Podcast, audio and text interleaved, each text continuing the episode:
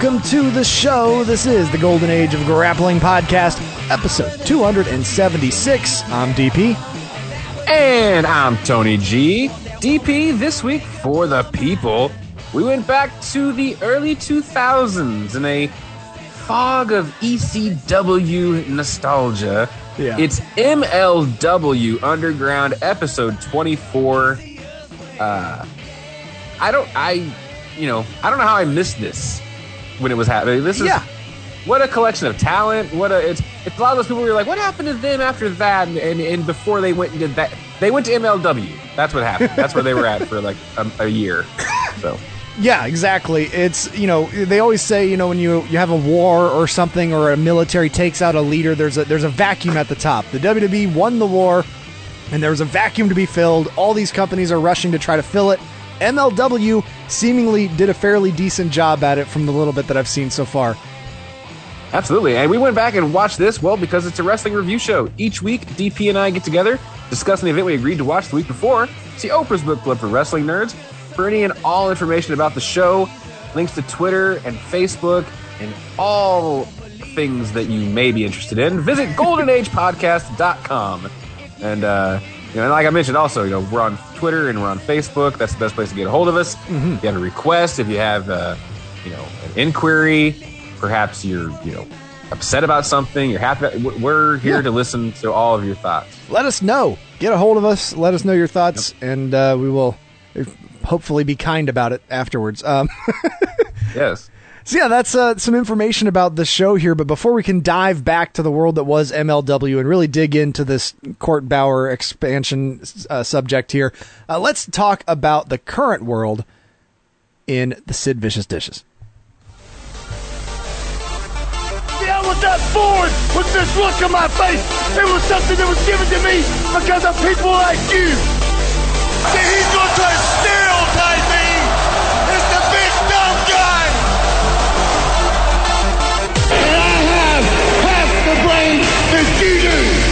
this position is not something I was born with. It's something I was acquired because people like you. because you are feared of me. And you will tell me the magic words. Sid Vicious, Ticious.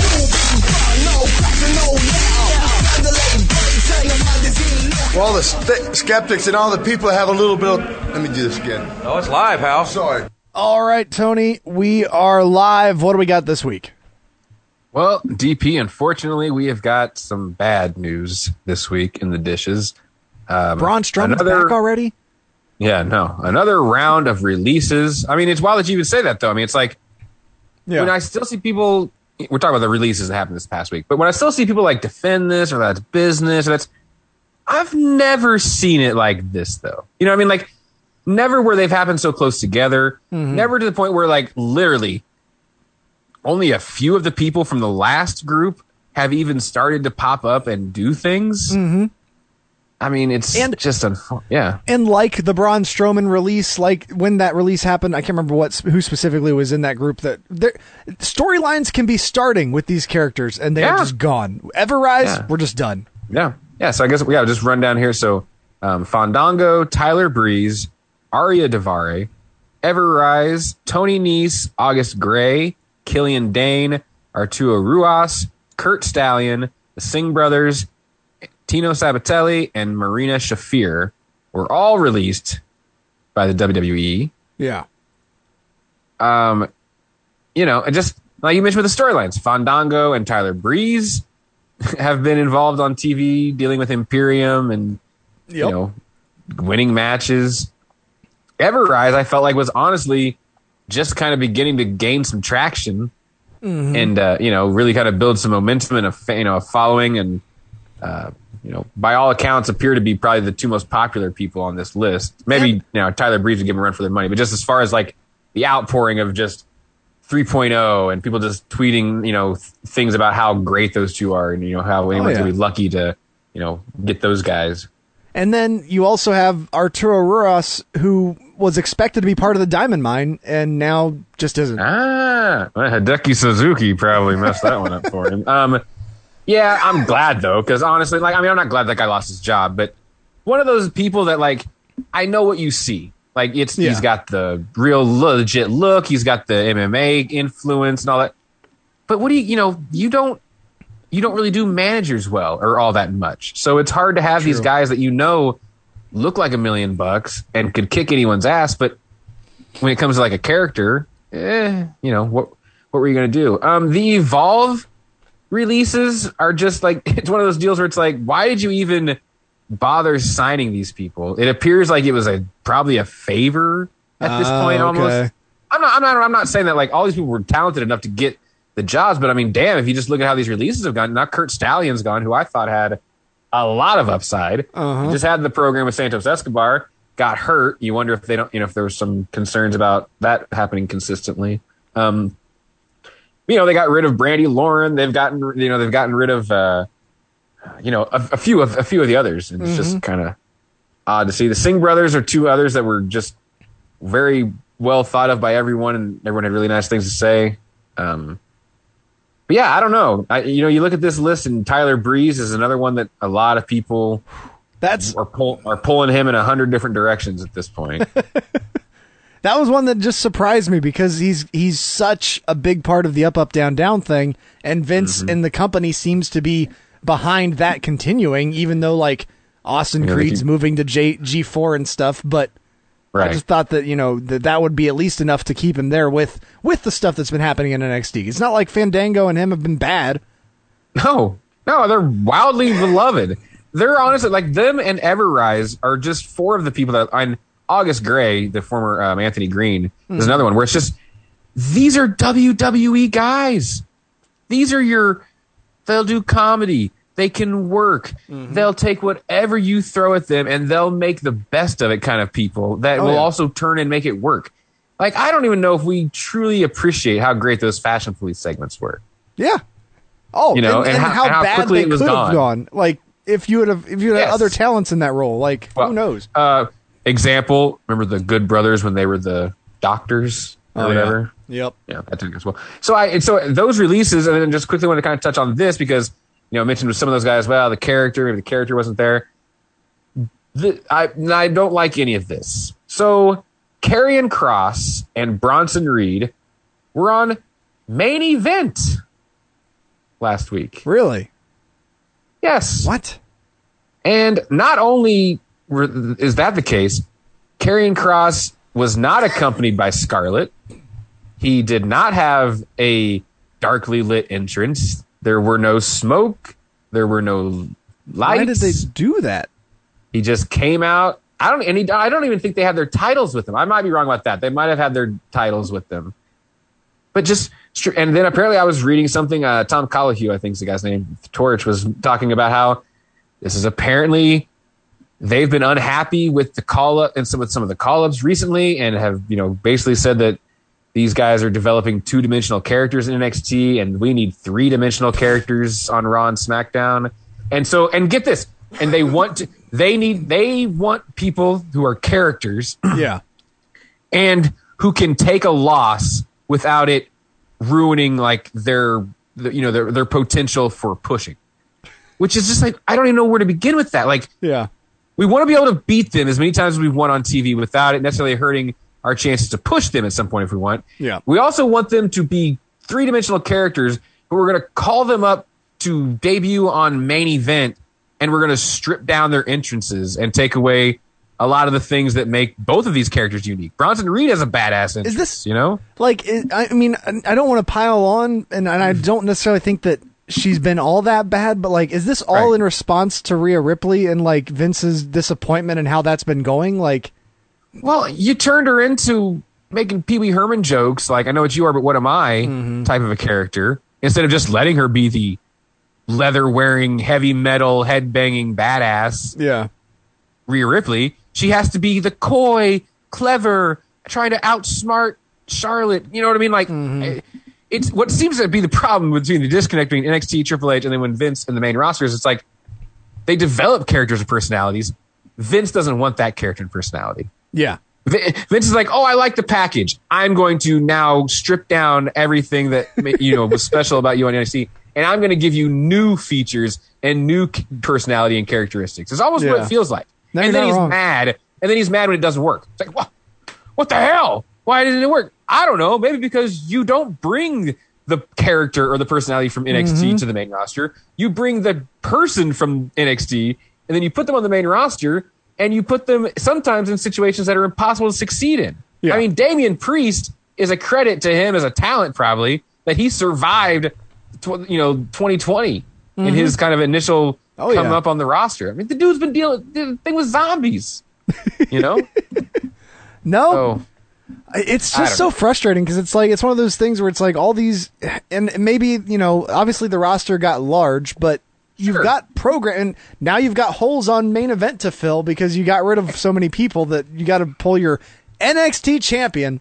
To, that, Yeah. that just blows my mind. I had no idea two that that top happened. champions, That North. North American champion as well, Bronson Reed. No, I mean it's just well, because I did see something. I mean, literally a roster of over 300 performers apparently in 2020. 70 of them appeared on programming. Oh, So- okay.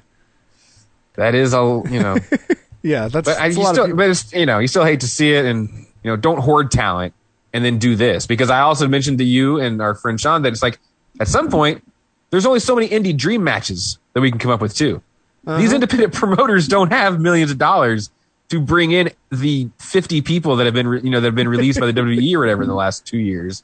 Yeah. So like, it becomes a bit of a logjam because they can't all go to AEW. They can't all go to M. You know what I mean? Like, there's only so much of that. You, so it gets to a point where you know everyone just always has the reaction of, "Oh, I can't wait to see what all these people." It's like, I just hope they can find work. mm-hmm And you know, I mean, obviously, up, up, down, down is not a giant priority for this company. I understand that, Right. But Should be. for the people that have been watching it, like over the last year, like I, I saw a lot of comments that kind of expressed the exact way that I felt immediately when I read it. Was like Uno on Wednesdays and like just tuning in for that has become Yeah. a part of my like my my regular habits. Like mm-hmm. I watch those Uno m- games every week, and it's super fun. I enjoy all four of those guys, and so it's it's great to see their interaction. I just can't imagine it without Tyler Breeze, Yeah. and No, like that happening. And then today, like just before we got on here to record, I had s- sent a text to you that I'd gotten caught up in watching the Twitch stream of Adam Cole because he learned about this news seemingly while he was in the middle of streaming and. You know, managed to not say anything about it and also move on and, and keep doing the show. But man, like I, that was just rough to watch for me. No, it is. Yeah, well, because you know these are they're human beings, Yeah. and these and a lot of you know I, I, it, the friendships seem to be stronger nowadays, maybe more than they even used to be. You know, because these people basically all have the freedom to Mm-hmm. do whatever the hell they want with each other outside of work, and nobody cares anymore. So they, Yeah. you know, they build these bonds, they build these friendships, and you know this this stuff, you know, has a bad impact on them as well. Absolutely. Yeah. It's just a bummer to see some of these guys especially get get released here. It's gonna be a real bummer when Adam Cole introduces himself to Vince and he says, "I thought I fired Tyler Breeze." Yeah. Although I did think about that a little bit too. It's like of the people that I could be seeing learn about this news. Like obviously I would not have wanted to see the news being broken to Austin Creed. I feel like mm-hmm. that probably was a big deal for I mean a major deal for him. But oh yeah. the like Adam Cole is of the people there. He's a person that has a wife slash girlfriend that's on the other show mm-hmm. already. He's you know got this kind of open area where I feel like it. You know, once you start to think about things, it's like well, it's not like you don't have to be friends anymore, but it is one of those things where it's like you never want to see somebody fired. Oh, absolutely. No, it's yeah. So hate to see it, and you know, guess we'll wait and, And see what don't what happens. the is this all just in preparation for going on the road, or is are the conspiracy theorists right and WWE is going to sell to Fox or something? they sure do seem to be trimming a lot of cash. Absolutely. So we'll see where it goes. Absolutely. All right, so I guess that brings us now to the time travel portion of our show. We got to get our minds back to October of 2003. We'll talk about why I chose that in a minute, but the way to get there is with the four things. Four.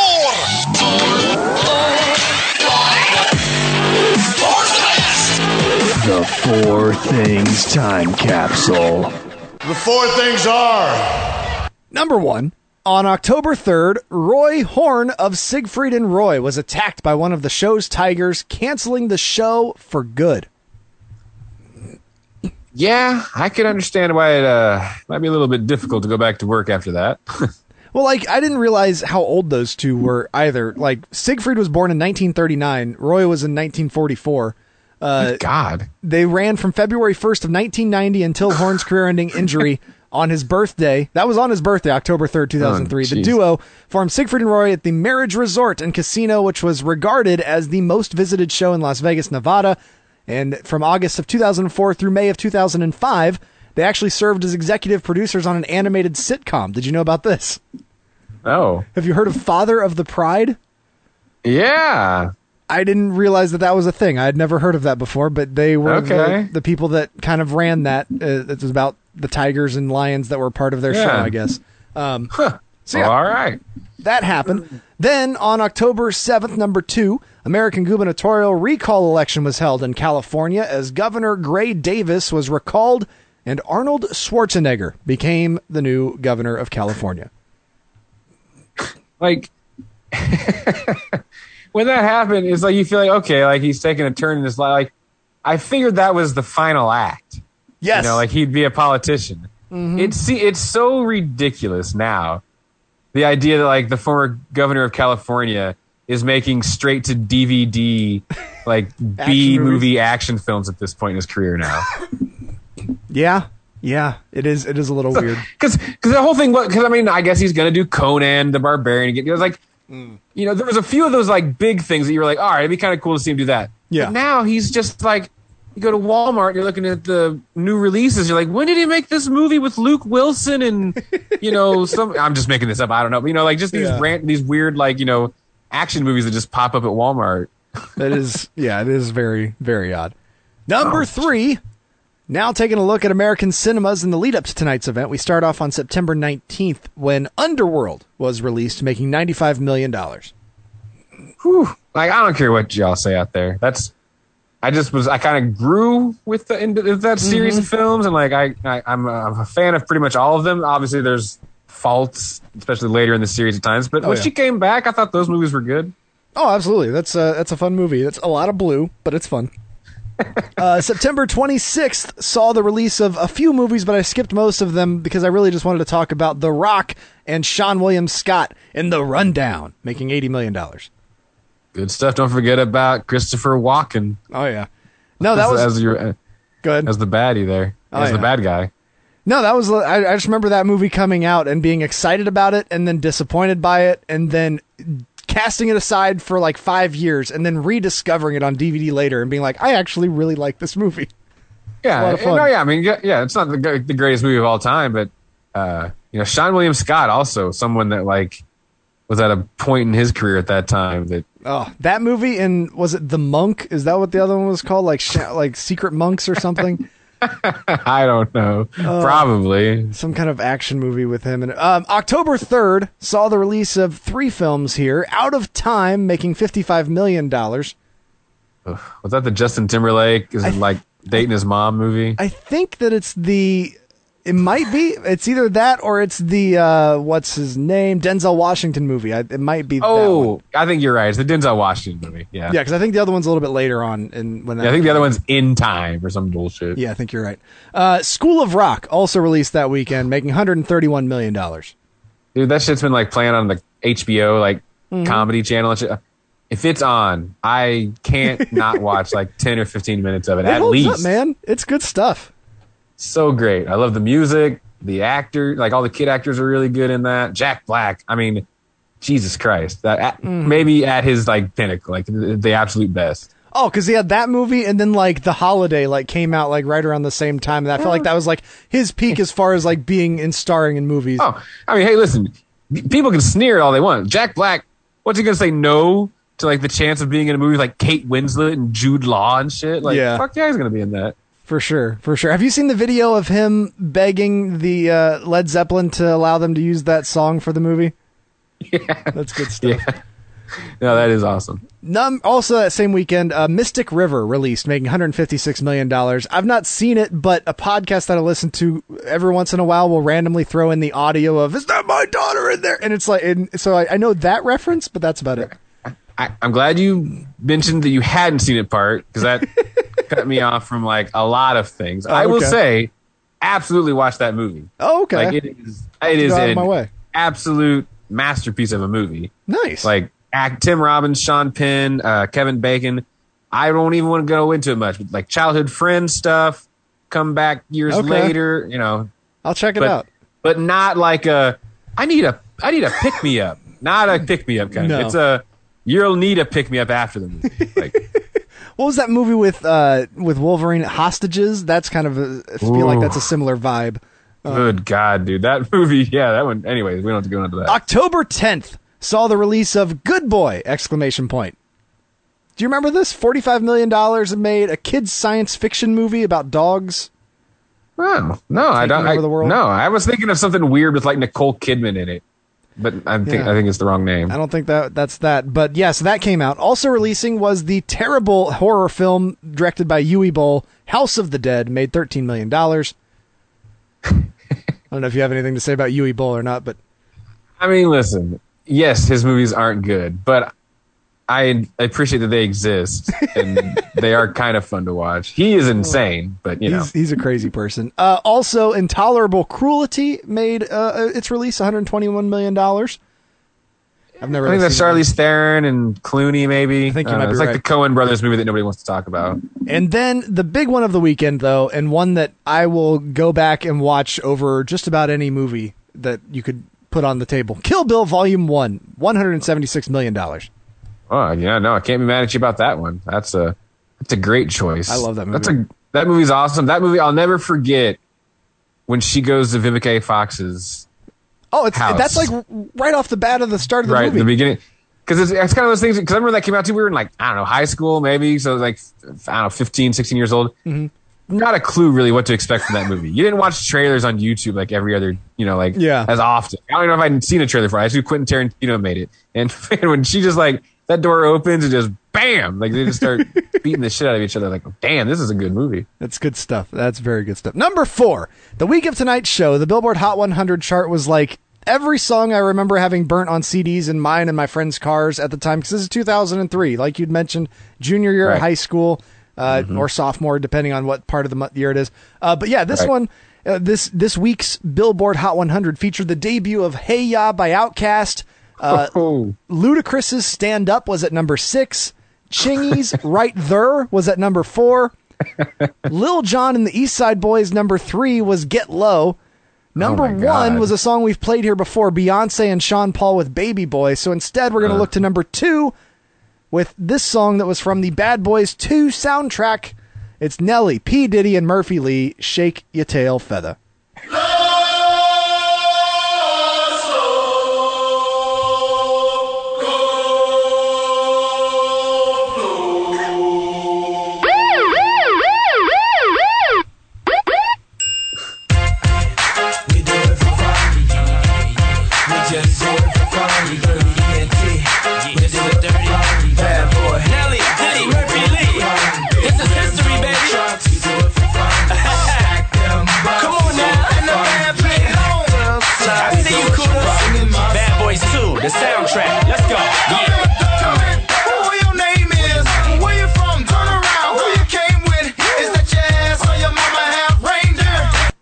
I have never understood that line. it's best that we don't. Uh, wow, I mean that whole list of songs you went through. I don't know what that says about our music taste of our generation. Well, I mean, that was just what was popular at the time. I don't hear a lot of people still playing some of those songs, but some of them still get some play. Lil Jon and, and Stand Up definitely get some play. no, that's always fun. Also, for sports fans, I kind of skipped over it because I thought the Schwarzenegger thing would be a little more fun to talk about. This is also the year that the Cubs won their first season series in the postseason since 1908, and that was the year that Steve Bartman deflected the ball and was then blamed for the their collapse that would take place over the next Ah. games or so. Right? Yeah, not the deciding game either. Yeah, exactly. That's what I'm. Yeah, that's what I'm trying to make a point. of. Silly fans. Anyways, oh man, the old Bartman. Well, they broke that curse finally. They've moved on. Yeah, they broke that curse. Uh, so looking at the way these shows aired, I was a little confused at what uh, this when this episode aired because according to MLW's posting numbers, it says it's episode number 24. According to multiple TV like these shows aired at this time, here's the description that was in the guide websites, they've got it listed as episode 28. So I don't know if four episodes have been disappeared in these re-releases or what's going on? I thought I'd seen him reply to somebody about some missing episodes. Okay. And like it being like maybe a issue with rights and that they maybe were even going to resolve it eventually. And they Okay. wouldn't. I, I'm not positive about that though. But yeah, I think there are, were some episodes that were in a weird limbo for some reason. Because like I had seen a few different like wrestling websites like reviewing these now that they've been being released, like they're kind of reviewing Ah. them as they're releasing, and so like all of those were talking about this being in September, but like the MLW War Games show took place on September 19th, even though this one was listed as September 15th. So I, when I looked up the TV website date, I believe it is October 13th of 2003 when this show would air. It would be taped on September 19th. Okay. Well, there you go. good. Get, good job getting to the bottom of that. Yeah. The listed attendance for the War Games event, which was several weeks of TV being taped, was 1,074 people, and it took place in the War Memorial Auditorium in Fort Lauderdale, Florida. Yeah, I mean the crowd looked pretty good here. Yeah. You know, I thought the you know it looked didn't look like they were wrestling in front of nobody or anything like And that. I, so I don't remember this specifically because I was still in my, you know, infancy of wrestling fandom, but I just, I mm-hmm. can't imagine what the, like, if the world of today's internet was around, how big of a deal it would have been when it was announced that, oh, yeah, no, we have the rights to War Games. It's WWE doesn't have them anymore somehow. Like, even Yeah, though they bought WCW. I mean, yeah, that probably was a gray area.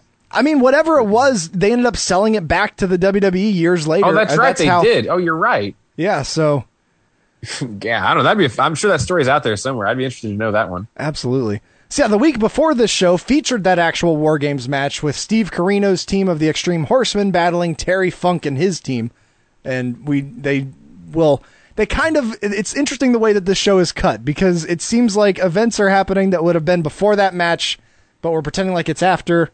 It's a little weird. Yeah, yeah, and that might be part of this being misnumbered as well. That might know, be. I so- didn't think about that. Uh, but yeah, because we see that Terry Funk beat Steve Corino up at the merchandise table earlier t- in this day. Yeah. So again, are we talking like is this post War Games? I It's like, think- damn, Terry, that it's kind of supposed to be the blow off, man. I I think in actuality, it's before the War Games match, but in storyline, it's after because Funk's not happy about whatever happened in the Ah, War Games match. Uh, but yeah, so Dude. Corino gets just beaten up here. The first pu- the first few punches, I was just like, stop showing this so close. Like, get a camera that's further back. Like Terry Funk's punches aren't great here, but he's got barbed wire wrapped around his his fist. He's punching him in the forehead. Steve Corino, of course, because it's Steve Corino, is bleeding all of a sudden, and Right. you know they're fighting through the merchandise area. yeah, bleeding all over everything. Uh, yeah, he wraps the barbed wire around the head of Corino, and uh, eventually the Extreme Horsemen of Simon Diamond and C.W. Anderson save Steve, and then Funk just yells at the camera for like thirty seconds, like stumbling and bumbling. Oh, it's just come on, you son of a bitch! Yeah, This isn't As over. like- as he keeps like slipping on the same pile of chairs, it's like just step away from that pile of chairs, and then you won't, Yeah. you won't fall.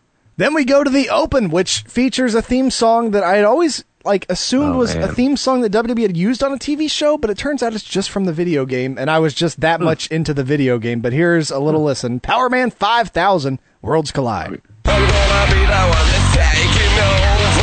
Now this is what it's like when worlds collide. You ready to go? Got some ready to go. What you gonna do, baby? Sorry about that ending there. but yeah, that's uh, Worlds Collide by Powerman 5000. Right. So very, you know, timestamp of a song there. Quite a timestamp of a song there. Yeah, Let's apparently exactly where we are. uh, for WWE's usage, as far as I could tell online when I was looking up this information, it was only used for like the Raw versus SmackDown games, and I must have just played so much of that that it is like linked in my brain to both of Yeah. those. Well, shows. because Dudley Boys had uh, Bombshell. Power oh, 5000. that's right. Yeah. Yeah. Okay. Get up, get up, get up. That's that right. one. Um, and it was the sound, and it was on every video game and every. It was on everything for a while there. Uh, but yeah, the open uh, highlights that here in MLW, you will see hardcore wrestling, Japanese strong style wrestling, lucha libre.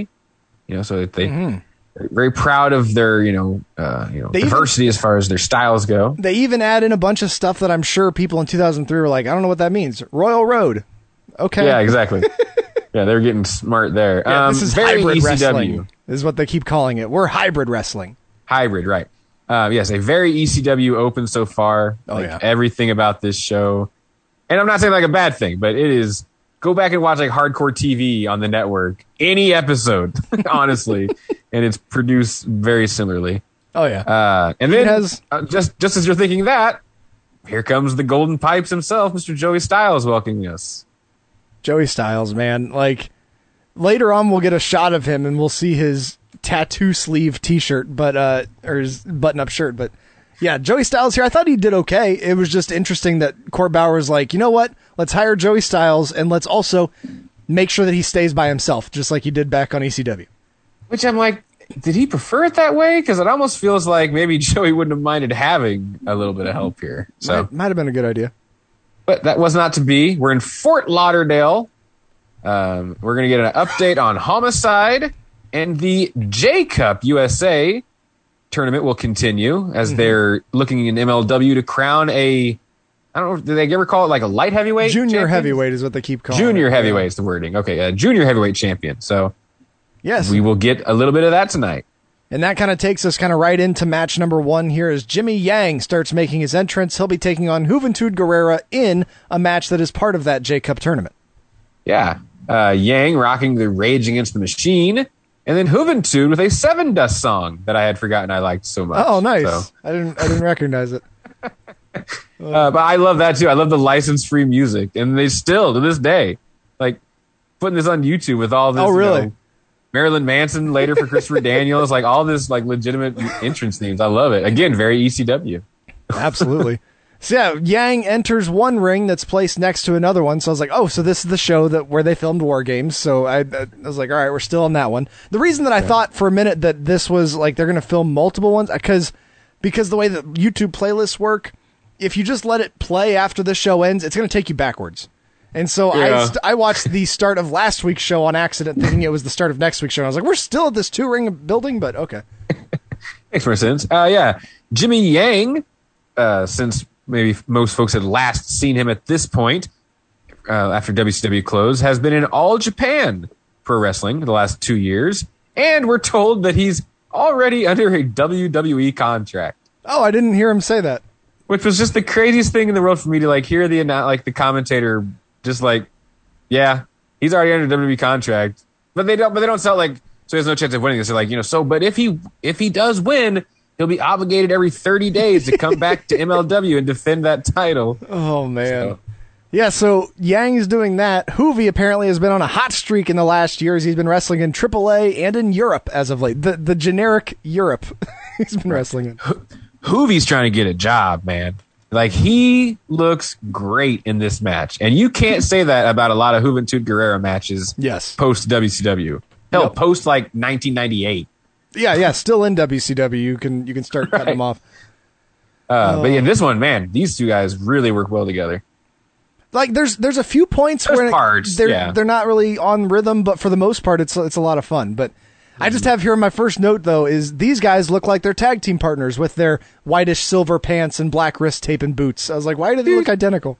I had the same thing. Like later, I noticed it and put it in my notes. So yeah, they're dressed like a tag team, folks. If you if you didn't watch this for some reason, um, Hoovy does not give a clean break in the corner and slaps Yang, telling the crowd, "I'm the bad guy." So there you go. Uh, Hoovy then slips out of a wrist lock and kicks Yang in the butt. Again, showing up the you know babyface Yang. Although the crowd wants to cheer for Hoovy, like they're not. Oh, There, there was a little Hoovy chant at the beginning. Yeah, it's Yeah. there. He's he's the Um, bigger TV star for sure. Oh yeah, we then get a test of strength. Uh, that I'm short selling a lot of this, like the chain stuff here at the beginning. You know, it's really solid between these two. Test of strength. Hoovy then bridges and eventually escapes with an arm drag. We get a tilt a whirl head scissor from Guerrera, and then Yang is on the outside. Hoovy with the WCW Revenge Rey Mysterio fake out, and then he does dive. So you know, it's just fake out and then a dive, taking Yang out on the floor. Absolutely. And uh, so that's when the announcers explained that this is for the junior heavyweight championship. Uh, Hoovy with punches in the corner, but Yang hits a snake eyes, and then a triangle choke with his legs as he's hanging over the ropes. Uh, Yang with a few chops again launches Hoovy into snake eyes once more. And I just have here, they're going just slightly too fast right at this moment because this is when they kind of have a little bit of trouble. Uh, you know, communicating. It's like Hoovy's trying things like a tilt a whirl counter, but he keeps finding himself like just landing with his feet on the ground. like he's like, Yeah. oh, I guess I'll do something else, and then just like you know moves on to something else. Right, yeah, it's more like miscommunication than botching at this point. Yes. And I even have in my notes here that the crowd almost seems excited for them to mess up. Like there was Yeah. almost like an anticipation from this audience to be able to like boo them or chant "you fucked up." That might Like be I just, case. it was around this time of the match. I just kind of felt that where the crowd was being kind of shitty. Um, Hoovy with an armbar submission. Yang works out and they exchange chops. Jimmy Yang with a drop kick on Guerrera. And then Yang locks in a submission, kind of a million dollar dream of sorts on Guerrera. Yeah. Yeah, he holds it for like at first I was like, oh, okay, here comes the rest hold. And then I was like, nope, about 35 seconds later they open it up and we get going again. Yang takes the tornado DDT counter from Hoovy for a two count. Uh, Hoovy then lifts Yang up like he's going for a power bomb, but on the slam flips him backwards so that he lands ends up like landing on his chest. It's like almost was- also if if Yang was going to give him a Hurricanrana and Hoovy just stepped away, basically. It reminded me a little bit of uh, what's Ospreay's move? Hmm. The the one where he has him up on their shoulder and Oh, mean, it's a- Stormbreaker? yeah, it's a little more extravagant than that, but, Yeah. but Yeah, it was, similar. it was Uh, an interesting little move though. Right. Uh, I've also, you tell me, crowd noise. I don't buy it.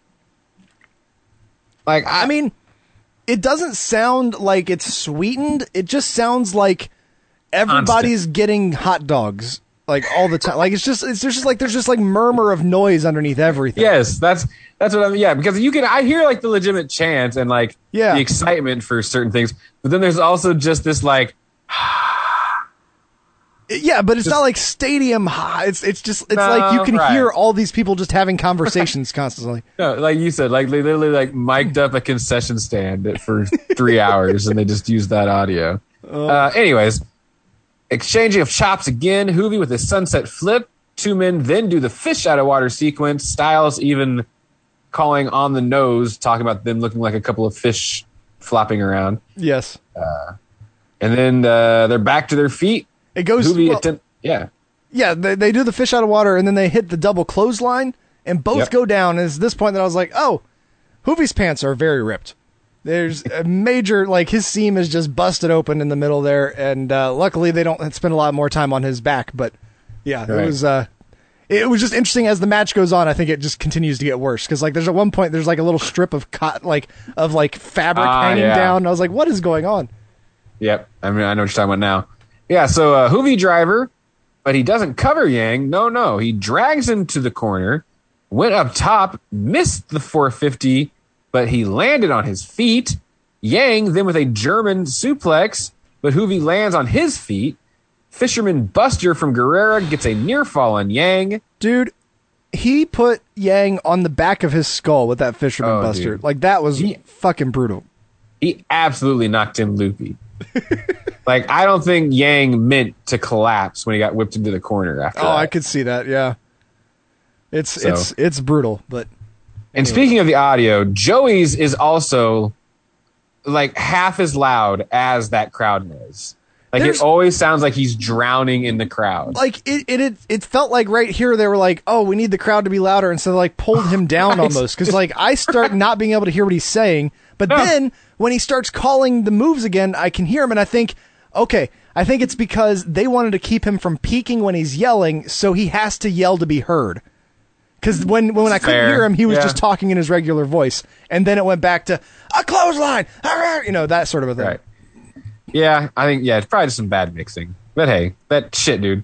Watch independent wrestling shows now. Oh. I mean, audio, audio continues to just plague mankind when it comes to pro wrestling.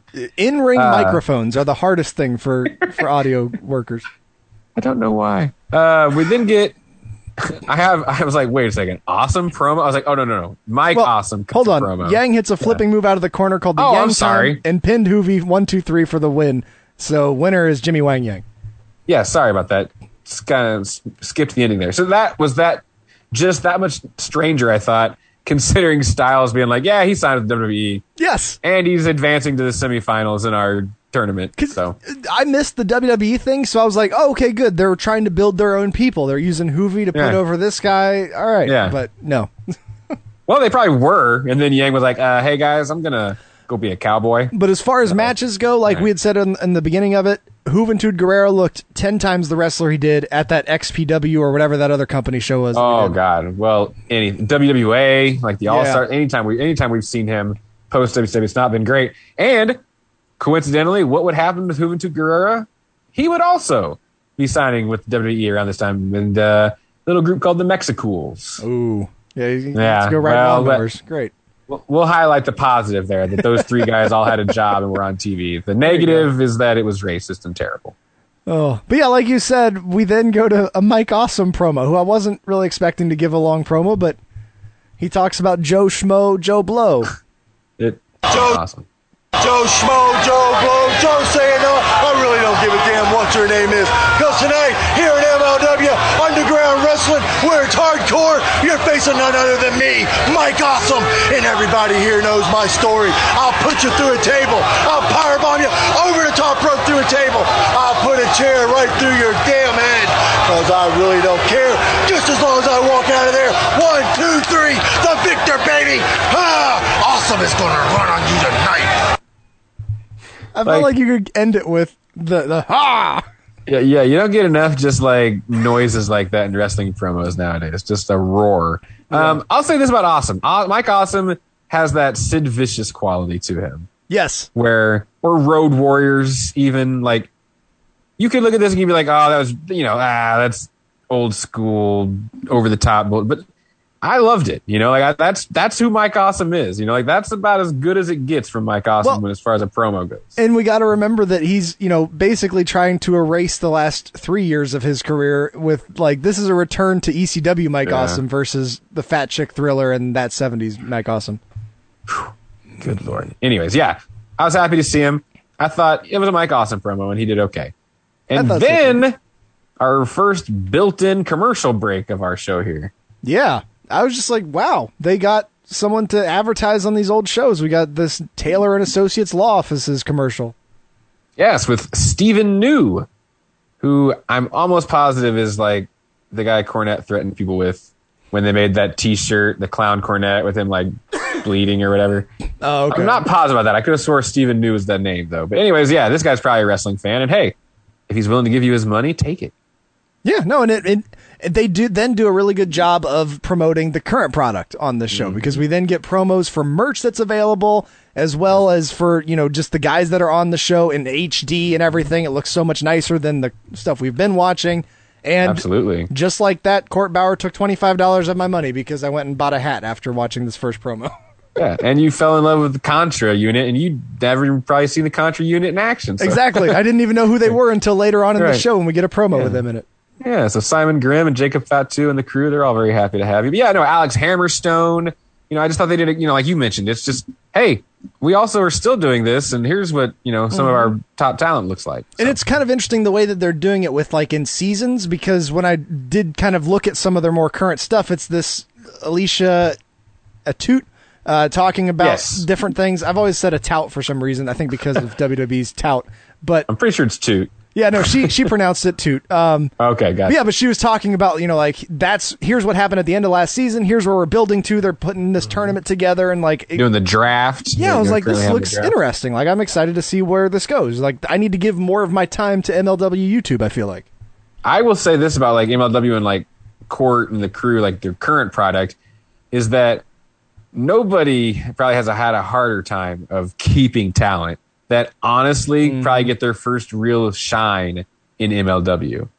Oh like yeah, Court Court has been feeding the other companies for like the last three or four years. that's true. That's true. And then we come back to so uh, one. I didn't think to expect a Mike Awesome promo. I definitely Right. didn't expect to get a Doctor Death Steve Williams promo. No, I didn't see this one coming, and then I definitely did not expect it to be with just incredible. Well, yeah, we'll we'll talk about that in a second. So, Doctor Death has to talk about a tape fist match. Tape fist match. MLW wants to have a tape fist. Steve Williams, Dr. Death wants to have a tape fist match with PJ. Yeah, this is a challenge. PJ, I'll let you know something. I am a legend. Legend in professional wrestling. And you know what? Tape fist match? I've done a few. I've got a great story for you. Matter of fact, when we get in a squared circle, I'll show you all about tape fist match. PJ, you're a thorn in my side. I've about had enough of you. I'm gonna end it right in that tape fist match. Can you say tape fist match one more time, sir, please? Oh, good lord! It's literally almost all he says. Like what a pro, like a lengthy promo, and those words are almost the majority of it. Yes, the PJ that Doctor Death is speaking of here is PJ Polaco, PJ Walker, Just Incredible, Aldo Montoya, whatever you want to call him. He super kicks Doctor Death, and I was just like, listen, good for Just Incredible, Yeah.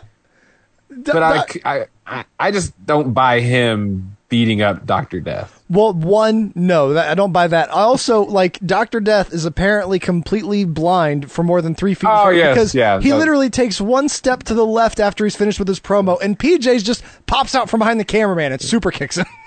It's the classic. I know OSW did like a cartoon, I think, portrayal of it, but like the Mania or Action Zone, whatever. Like Owen Hart's doing an interview, like sitting in a chair facing the door, and Razor Ramon like attacks him from the front. Like so, you literally would have watched him the entire length of the hallway running at you. Like this is. I was, Oh. That's what made me think of this too. I was like, wait, was he just like standing there the whole time? Yeah, he was it like, I have like, to wait till the, the fifth time that he says tape fist match. That's my key to go kick him in the face. Uh, but yeah, so apparently we got a Doctor Death, just incredible feud in the works. When I would later see that Barry Windham's around, I was like, you know, I'd much rather watch Barry Windham and Doctor Death a tape fist match. I mean, That's just me. honestly, in 2003, I don't think you need either of them, but whatever. Well, That's- yeah, that's, probably. that's them trying to keep the traditional wrestling as part of this whole program. Yeah, yeah, he's gonna go down Horseman style because I was like, oh god, Andy's in the Horseman. Ugh. Anyways, Yeah. So we go back to the arena for match two. match two, it's Samoa Joe Saya. That's right, taking on Mike Awesome. Yeah, the Gladiator, Mike Awesome. Apparently, Yes, the Gladiator, Mike Awesome. Um, yeah, Baby Joe here.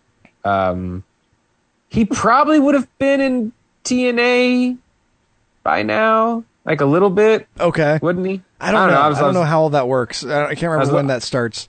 I was looking for confirmation. Um, Sorry. yeah, I, but not. It wouldn't have been by like. eh, if it was, it wouldn't have been by much. So, because I think he still had some Ring of Honor. Like he, he might have still had like that long Ring of Honor title reign. To Okay. come. So- I just was amazed Anyways, that, that yeah. there was a point that Samoa Joe had a last name. I that blew me away when they started saying Saya at the end. I would have to do a little more research on this. I wonder if this was just an MLW thing. It You know, might like, I have don't been know, on like- on Samoa Joe's Cagematch profile.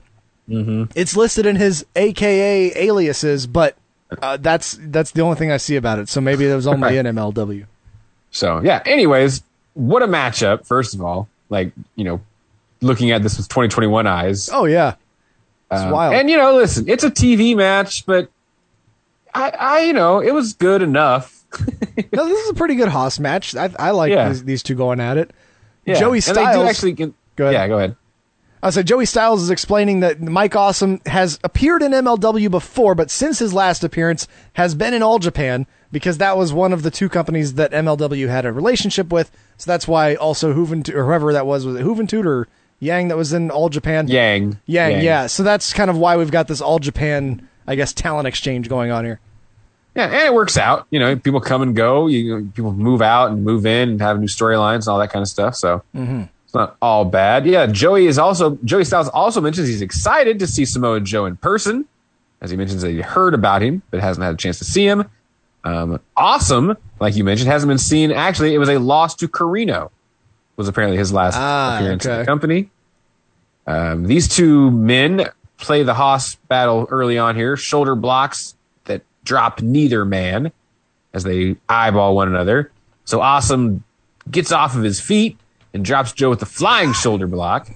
So And, uh, just because yes. we had we weren't sure, I went ahead and looked it up. Uh, Samoa Joe would debut in TNA in June of 2005, so we'd had a little bit of time Oh. still left here at this point. So yeah, so I was probably right. So yeah, the Ring of Honor probably for a year and a half or so, and then Mm-hmm. on go on he would go.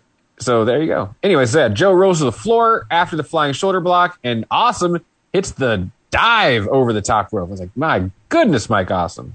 Yeah. Yeah, Mike Awesome, a little bit thicker than he used to be, but still, you know, throwing it all out there. He jumps out on top of Joe. Joe does a great job of catching him very kindly, um, and then goes down. Awesome then throws Joe into the barricade.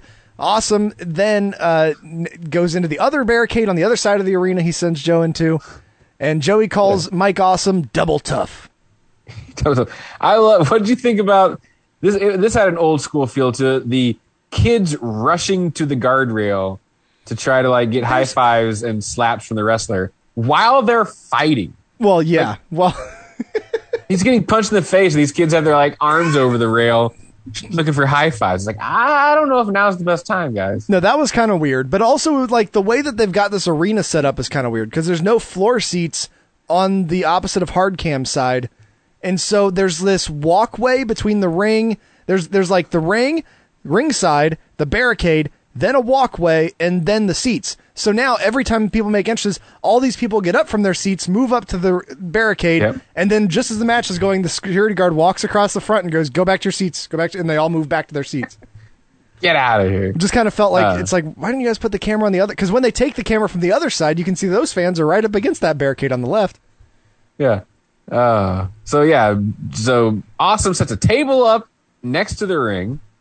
That has people excited. Mm-hmm. Uh, but not just yet. Joe would attack Mike on the apron, did but awesome hits a slingshot shoulder tackle for a two. did Yes. joey recall mlw featuring awesome versus tanaka in a match where he power bombed him to the floor Well, it happened in ECW as well. I mean, I remember Okay. watching that. Well, yeah, But I I, remember think that, It sounds it- like go ahead yeah, it sounds like they had the match again here in MLW at some point. okay wow it's just when i when i read that like he went to the floor i'm like jesus i mean we're doing that in wwe right now but we're doing it with camera tricks like we're Well, and WWE would do awesome in Tanaka at One Night Stand. oh yeah First One Night Stand. That's right. And I'm pretty sure they did the power bomb to the outside spot. So he loves power bombing Tanaka. But- uh, Joe with the STO out of the corner. Yes. I was just going to say WWE usually has pads on the outside, where here we just have concrete directly outside of the ring. Yeah. So not looking forward to that. But yeah, Joe, yeah, flurry of kicks from Joe to the face of Awesome and a snap suplex. And we go to a break, even though it's just their break. They, they made this. Yeah, we go to the MLW Podcast Network, including Raven, Blue Meanie, Dutch Mantell, Marty and Sarah Love Wrestling. Uh, and the uh, Mikey Whipwreck and Jerry Lynn's podcast as well. oh, okay, is that what that first one was? Mm-hmm. Okay, I didn't quite catch the name of it, and I was like, I'm not rewinding to type that out. Uh, an advertisement for a wrestling deck building card game called Super Show the Game that I'd never heard of. No, and you know, hey, if you're into that, that's cool. Good for another, you know, another one of those. Good for MLW. I'm sure that's a decent partner. Probably getting a little bit of money out of that. And then we come back to the uh, arena with a strike exchange with both Awesome and Joe, but Joe gets the better of it and applies a headlock. Awesome fights out as there's like four guys chanting for Awesome. We get a step up kick, a CCS Enzuigiri according to Joey Styles, which I just was like, oh, it's Enzuigiri. I don't know what CCS stands for. That's the first time I've heard of that name. And then Right. this is one of my favorite moments in this match. Joe gets a chair from the crowd. And they go to the floor. Joe gets a chair from the crowd, but it's like one of those big, thick. We've got padding on the chairs. Yeah. He can't get it to fold up. He still No. like hits awesome with it, which leads to Joey trying to cover for the fact that this chair is different. But as Joey is explaining this, we'll hear Joe going and getting a traditional chair. So this is this. asking for a chair. Wants to mix it up. Damn. That is not a steel chair that makes a lot of noise and doesn't hurt so much. That is a very heavy aluminum chair that just hurts. This will sound better.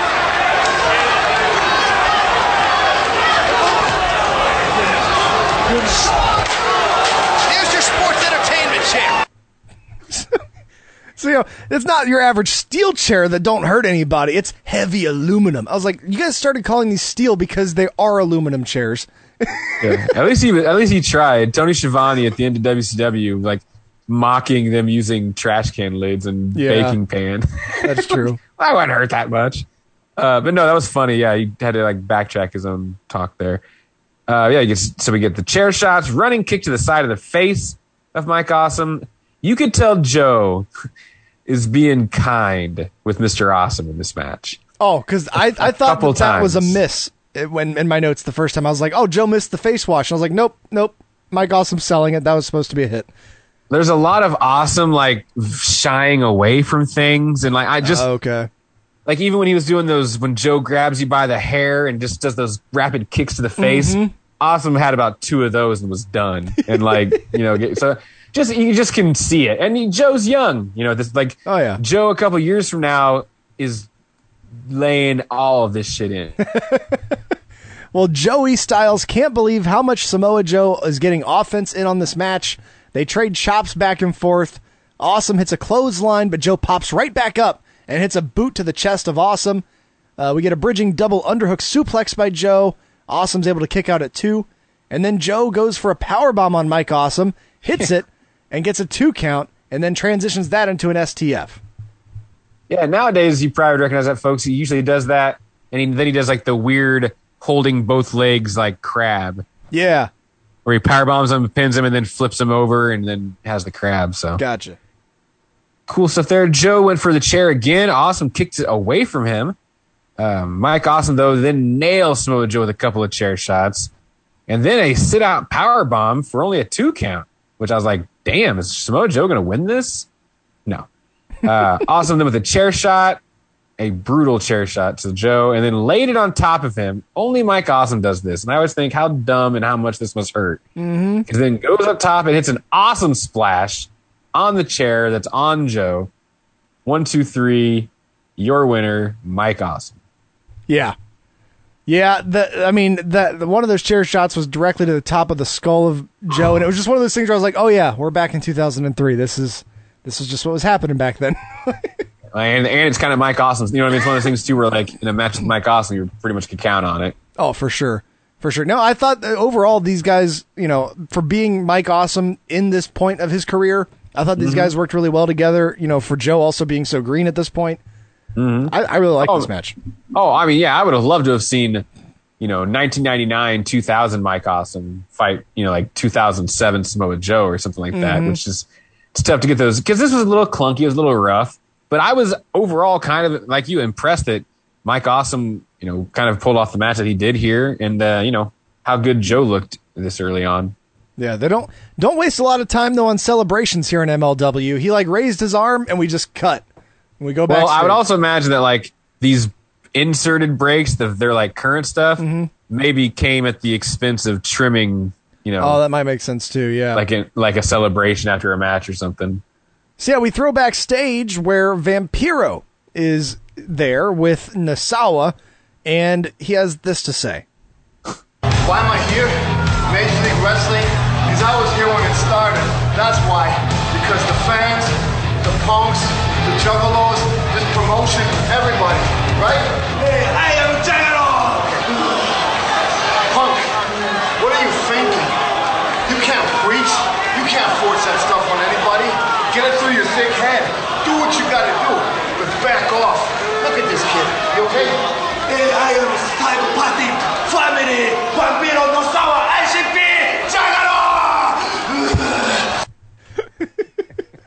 Nosawa just screaming Juggalo was cracking me up. Yeah, no, it's g- good to see uh, good to see Nosawa here. He's one of those guys that kind of just disappeared a little bit Oh, um, okay. not long after this. But yeah, uh, I love Vampiro, but this promo is just meandering, and it just really trails off at the end. Well, that's yeah, because he keeps going. Like Nosawa says that Juggalo thing does the growl, and I was like, oh, it's a growl. So you end the Yeah. promo. No, Yep. Vampiro says he's here to do what's right, be the best in the company and the country, and then this leads into another promo. But yeah, he you know he Yeah. says he points out that CM Punk basically is who he's after. Um, Yeah. and then we go to this other promo. Yeah. Now we go. We with the Extreme Horsemen who are in the locker room. Real quick, Uh, yes. the first thing that Corino says is that this is the elite.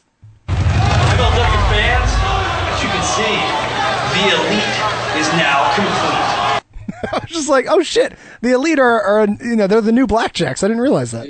That's right. Uh, but yeah, the Extreme Horsemen, Corino tells us they're now five strong. Uh, Simon Diamond puts. Pay no attention to our T-shirts that say X3 on them. We've now added two more guys, and we have five of them. Right, because Corino, Diamond, and C.W. Anderson were like the They were- original. yes, they were the three extreme horsemen apparently, Yes. and then they've just decided to add PJ Walker for some reason, and also Barry Windham. And Barry Windham's here now, too. Uh, Windham says he got a call and It was from friends in need of help. Yeah, in a Barry Windham kind of way. Oh, this is so like this. This was the point where I was like, okay, these guys. I mean, obviously, you know, it's they're the old school guys, but this was such a like old school TBS promo. You know, I was at the house. I was in Mulligan Ranch, out there with Blackjack. Nextel rang. He said, "Who's calling you, son?" I said, "I don't know. Let me look at the number." I didn't recognize the number. I picked it up and I said, "Hello." Little did I know that it was a few friends with a little need of help. They said, "Come on down, help out the extreme horsemen, because we know that you can carry the load and you can pick up where we need it picked up." I said, "Man, you can count on me.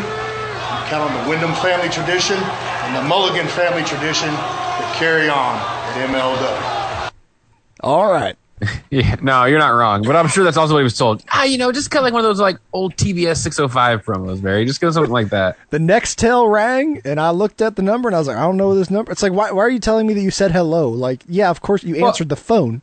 Well, and it's friends. What kind of friends are calling you? You don't recognize their phone numbers, like, and they're in need. So, anyways, he's here to help even the odds against somebody. Who knows? For a minute, I thought Anyway. that C.W. Anderson was Albert, and then I was like, no, he's like in WWE. I think at this point, that that's that's C.W.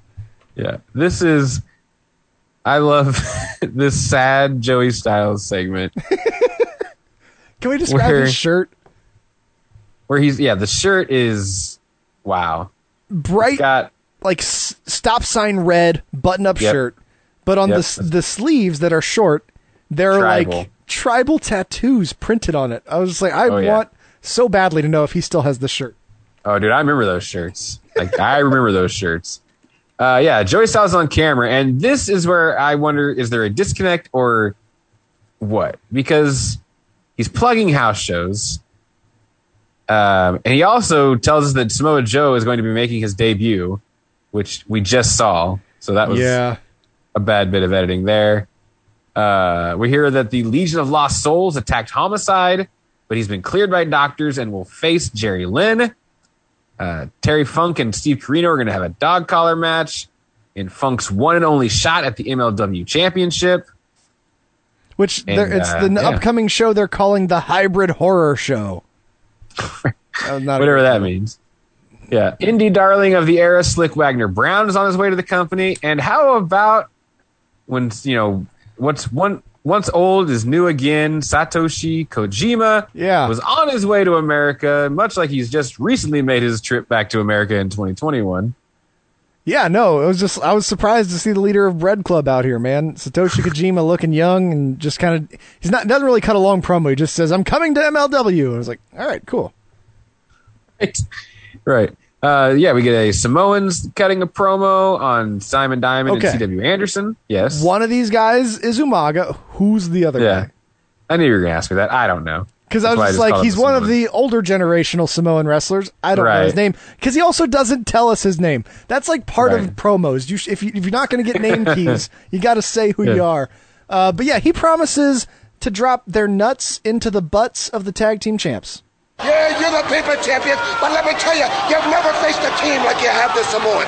And right now, we're calling ourselves the Predators, son, because the bottom line is we're gonna hunt you down and beat your asses in front of God and everybody.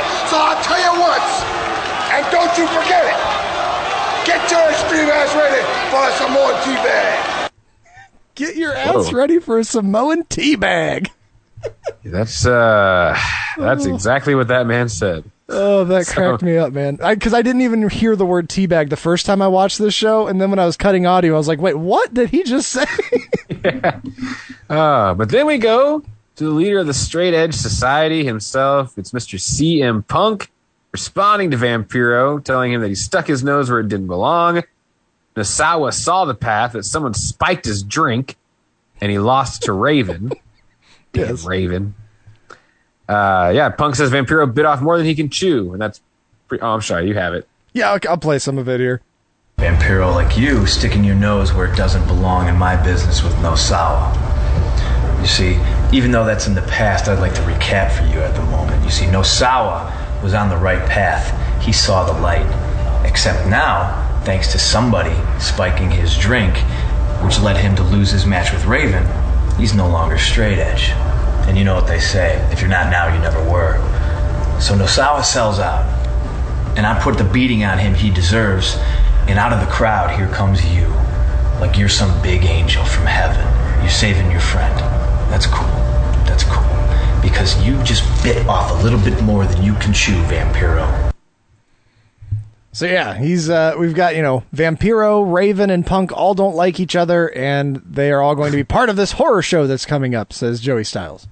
Yeah, it was all a bit confusing. Like three people involved, and nobody's really explaining it that well. Styles recaps Vampiro returning last week, and I was more lost. So Well, Joey Styles says that Vampiro went into seclusion to work on his ground fighting and lucha libre training. I was like, so he he did get some wrestling training at some point? Like Right. Uh, yeah, Styles then recaps the big card again, and this is when I was laughing because, excuse me, this is just sad.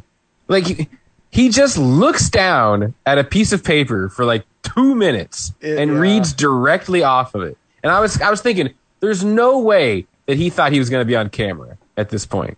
Oh, you're right. I bet you not. No, you're probably expecting at least some sort of clips to be posted over. Jesus, make a graphic, do something. Like, there's no way Joey Styles cared so little at this time that he just looked straight down at the table and read all this information. Oh, yeah, he promotes this TV taping coming up at the Morocco Shrine Center in Jacksonville, Florida. And it's just a big list of matches. It takes a while. I didn't write them all down because who cares No, what- what's fine. happening. Right. Um, and then we get the bracket for the J Cup USA tournament. And we see that next week's show will feature the semifinals for the J Cup. Yeah. Yeah, we got um Primo versus Sanjay Dutt. And that is Primo Oh, I didn't realize that. Colón, yeah. Nice. So, uh, but yeah, so that's the other side of things, and we're waiting to see who will face Jimmy Yang, and that actually is match number three when we get there. Yeah, they get a quick uh, commercial break in, another lawyer ad, MLW on Vice TV ad, and then we go to match number three. It's your J Cup first round match, Super Dragon taking on the Fallen Angel, Christopher Daniels. Yeah, a couple of other young pups here, or at least younger pups at the time. Uh, Mhm. Super Dragon and Christopher Daniels that would obviously go on to have a good amount of success. Joey explains this is Super Dragon's debut in the company, and Daniels makes his way out to disposable teens, just like that last time that we saw him come out to a show that in Chikara it was a you know PG family friendly show, and we just play the original version of the song. Who cares if he says the f word and shit and all that stuff? Eh, it'll be all right. Uh, yeah, the Dragon, obviously, you know, basically better known for his work on the West Coast. Uh, some of you may have saw the video with Excalibur that was floating around that everyone was. It was like Excalibur getting offense on on Super Dragon, and like he made the joke. He's like, "Yeah, that's the only time you'll ever see like me getting any offense." Nice. Uh, yeah, so these two, you know, some people in the crowd, I'm sure, were excited to see this one in 2003. Oh, and yeah. uh, we start, yeah, we start things off with wrist control from the dragon. Uh, Daniels escapes into a side headlock. Out slips Super Dragon, and who grabs an armbar. Daniels escapes a wrist lock with a front handspring and grabs a side headlock. Dragon blocks a hip toss before hitting one of his own. So they're off to the races here. A Oh, yeah. dr- head scissor takeover from Dragon um, off the top rope, kind of jumped over the top of Daniels, flipping over him with the head scissor, followed by a drop kick, and that sends the fallen angel to the floor. Yeah, I, th- I thought that little like corner head scissors thing was pretty cool. Um, Dragon then hits a somersault suicide dive, knocking Daniels into the barricade, and that's I was like, Jesus, there are no pads on this floor. It is just concrete, and this man just basically took a flat bump onto the concrete here. And he's a, I mean, I don't know how big he is. He's always looked like a bigger guy, though. Like yes, he's a little know, bit thicker. Yeah, Right, he's not like you know, one of these little cruiserweights floating down to the ground. Like it seemed like a pretty good thud. yeah, no, yeah, yeah, he's yeah, he doesn't. Um, I guess you know you, you hear some people walk heavy. Like Right. even if he might not be that heavy, he seems to like walk a little bit heavier. Like right. Um, so yeah, there. I noticed at this point also that muscly blonde dude that was in various crowds throughout the t- early 2000s is the, Yes. is here, and he is right at ringside at this point. I mean, you got to love the man's passion. Yeah, I, I, I, know- I saw him too, though. Uh, Super Dragon's in control. He rolls Daniels back inside, delivers kicks, a double stomp to the chest for a two count, but he telegraphs a backdrop. This allows Daniels to take advantage, hits a running neck breaker on Dragon. Daniels is shouting at the members of the audience, and they start chanting for him, and he yells back, I don't need your help. Yeah, he was he was really on the fans. Like I mean, I think it was probably intentional, but like that's Mhm. throughout the match. Like he gets distracted and it you know kind of prevents the win. Daniels with a snapmare into a chin lock. He hits the rolling neck snap, which I always forget the name of that move, and every once in a while, someone as kind as Joey Styles will say it, and I'm like, damn, that's that's Mhm. what that is. Uh, Dragon though charges Daniels in the corner, but he runs right into a big boot, and then we go to a commercial break.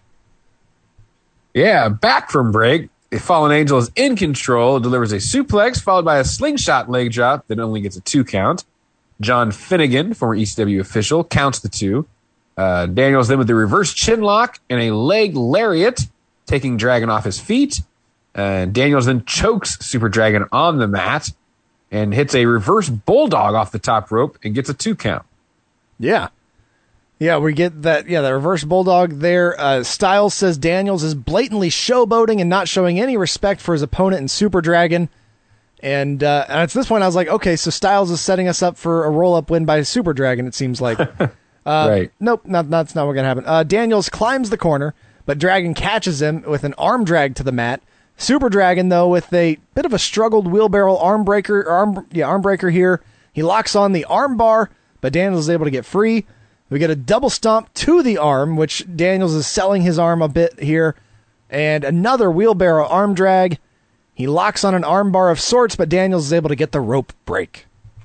Yeah. Uh, Christopher Daniels then caught Super Dragon with his STO out of the corner for a two.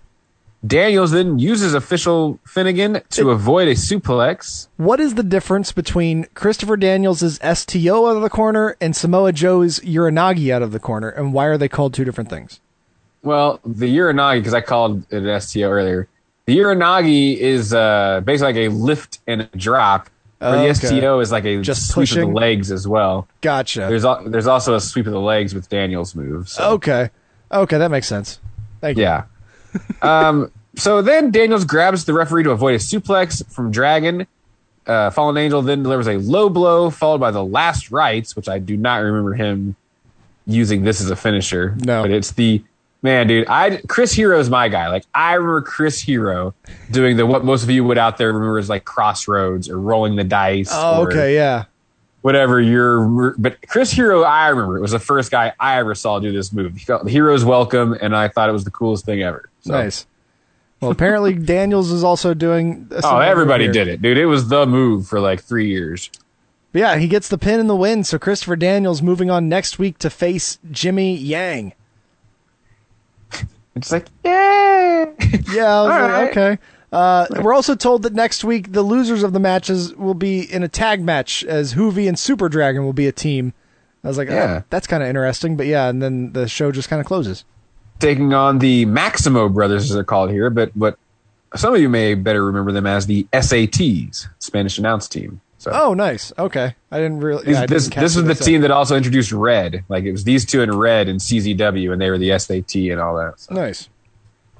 So yeah, that's uh, that's MLW Underground episode twenty four.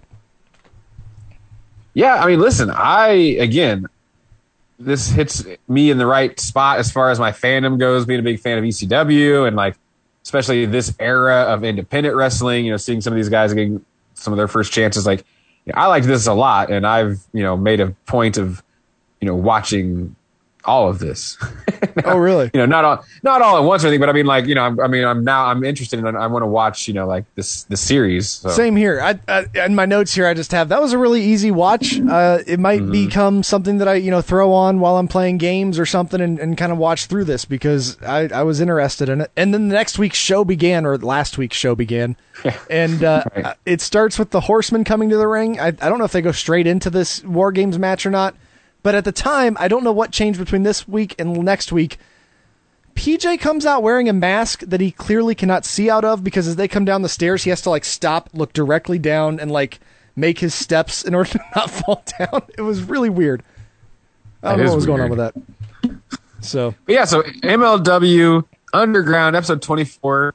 Uh, you know, I would say this is something, you know, like I said, um, we mentioned some of our, our likes and our, you know, wrestling, you know, favorites. And, um, Mhm. you know, if if any of that sounds right to you, this might be something worth checking out. It's on YouTube, free to watch, and uh, Oh, yeah. you know, not a bad time. Now, Dave Meltzer has not given star ratings as far as I can find to these matches, but I did see that because these have been releasing weekly on YouTube, really a smart move of them to do it instead of just, you know, dropping them all at one time. Um, Uh huh. a lot of these various wrestling review websites have started doing reviews every week as well.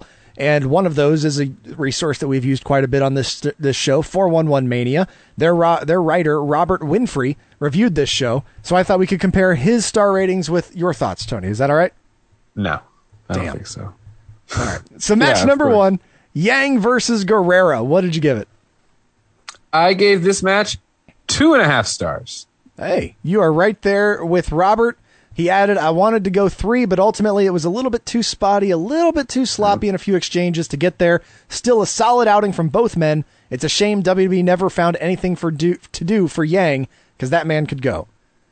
Hey, you know, he was a cowboy for a while. That was fun. He was, yeah. Match number two, Samoa Joe versus Mike Awesome. Uh, you know, again, a match that I felt delivered, uh, but ultimately, you know, had it, it, it was it was rough at times. I gave it one star. Oh, okay.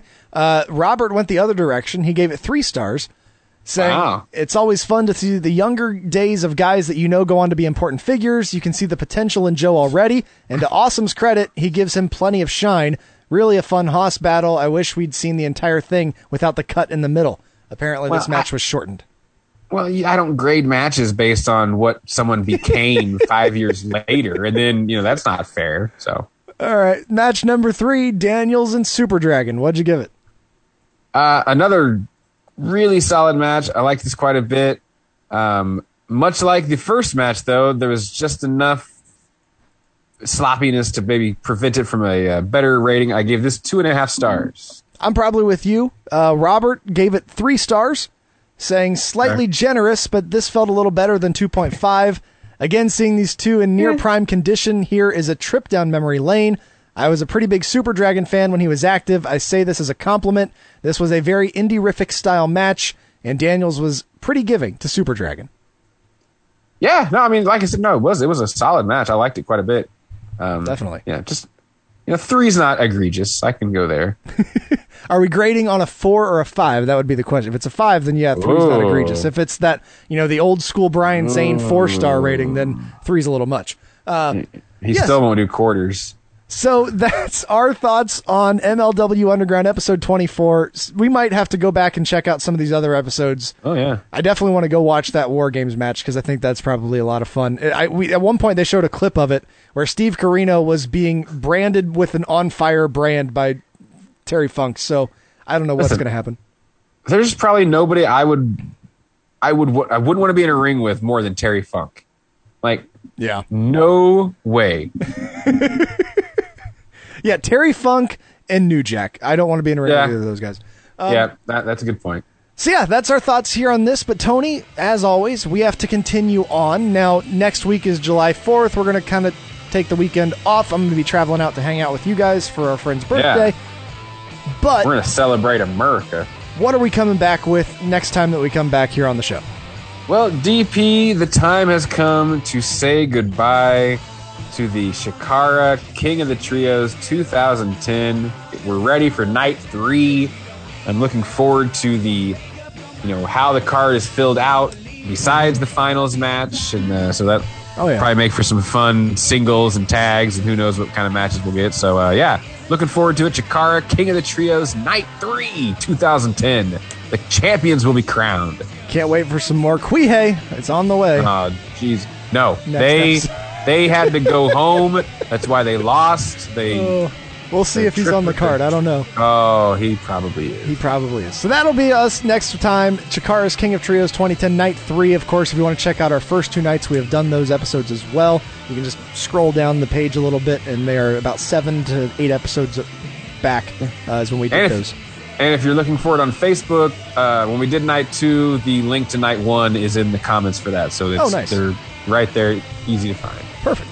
So yeah, in the meantime, if you want to keep up with us, you can do so on two places. Facebook, as Tony just mentioned, to search for the name of the podcast. Also on Twitter, it's at GrappleCast. If you'd like to follow me on Twitter, I'm at Deadpool1205. You can follow me, Tony G, at Beyond Sanity 19. And we will catch you next week for Chikara King of Trios, Night 3, 2010.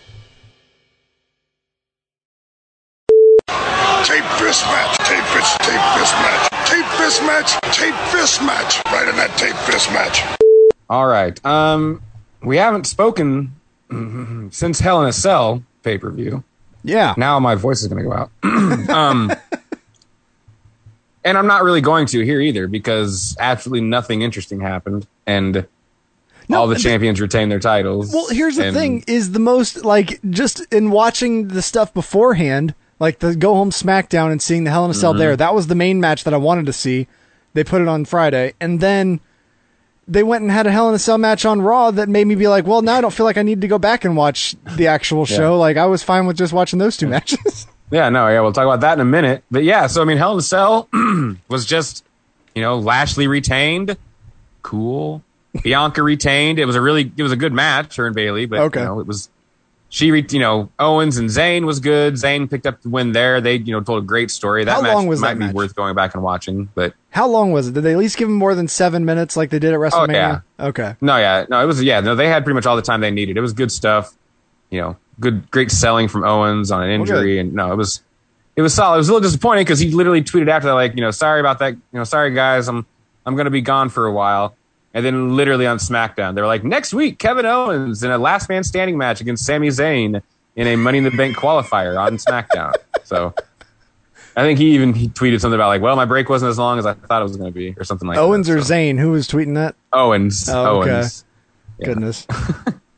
Um, so yeah, so Hell in a Cell happened and nothing of note happened. So moving on. Um, Well, I just noticed this for yes. I was say before we get too far into the stuff that's more current, because I happened Mm-hmm. to watch today the uh, New Japan Dominion main event of Ah, okay. Okada versus Shingo. Dude, that Mhm. match is awesome. Like really, Oh, really good. I mean, I kind of knew it would really be good, but it was one of those things Mhm. where also because of the way that it was posted onto their website in that like even though it was the single file like the single match file that I was watching they Mhm. kept all the post show stuff at the end so you didn't know when the end was co- like I it- the Ah, ending caught me off guard like I was like oh my god they're going to go another half hour and then it just Nice. ended and I was like holy shit like that was it it was it made it more exciting even though I knew what the finish was going to be I just I don't I get inundated so much more with independent wrestling stuff, and that's probably just based on like what I'm following it over because it's like it almost feels like at this point New Japan, and that match did happen a little while back now at this point. yeah yeah but even when it happened, I mean, the buzz really feels to be way down. Mm-hmm. no it feels know, like, like- it Yeah. And I just, I just, you would, if you would have told me Okada and Shingo had a main event match for the title and Shingo's the champion, I, I would have expected that to be all over the place. Now, I Mm-hmm. also think, aren't New Japan, it's no gifts, right? From New Japan. oh are they are they shutting that stuff down I'm pretty sure, I'm pretty sure, yeah. Because I mean that would make sense because I like you said I haven't seen them either. I've not. Been I used to gifts, like- see damn near the entirety of matches after Mhm. like everyone had gone through and gift like the good parts, Oh, yeah. you know. So, Yep. and when I think about that now, I'm like, you know, I don't know if New Japan allows that to happen. which I feel like is is just hurting them at this point. It's like so especially in the It's so American market. Like maybe in the international market it doesn't, but Right. So I'm not positive on that, but I'm just trying to think of why it's like. I mean, I know there's other things. There's a little bit of uh, you know fatigue from Yeah. the title situation, and Well- they've had you know the- way that their their last like year and a half has gone with Yeah, COVID has just like destroyed a lot of things and and messed with everything and injuries. You know what they, you know what they should have done? Should have just put the belt on Tanahashi.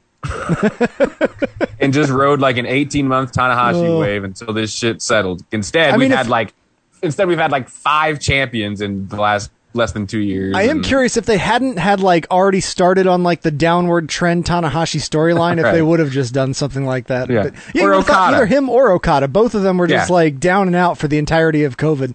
Um, Because instead, it just feels like you know Gedo spun the wheels a lot on a and threw a lot of things at the wall, and it Mhm. all well, he spent kind of he spent like unmemorable. you know, they they had their downtime, and when they came Mhm. back, they spent all that time building up Ospreay, and then now he's out. Who knows Well, if he's gone? Yeah, but we'll uh we'll transition from that, bringing up Mr. Ospreay to some news for NXT UK. DP Blair Davenport is on her way. Ah, is this You Bea Priestley? Know her as Bea Priestley. So, um, there'd been some rumblings that this was Ospreay. You know, as Tama Tonga would put it, you know, couldn't Mhm. cut it, and is you know gonna kind of go somewhere else. Yeah. Could that be the WWE? I mean, listen. In his defense, I mean, shit. If you don't have to live that way, Yeah. you know, it's getting to a point where it's like, I don't know what the appeal is to some degree. You know what I mean? Like, Yeah. and that, and listen, and they, that might be, that might be them saying, yes. And that's exactly why we didn't want to turn this company over to, you know, outsiders. Yep. You know, that don't maybe have that same fire and that same history steeped in them that, you know, the tradition, they want to just follow the tradition. Omega and guy, Styles, guys like that are like, listen, guys, this was fun, but I'm gonna get out of mm-hmm. here. You know, like I, I don't know. I mean, if you can work less and make more, No, I mean I, I get that.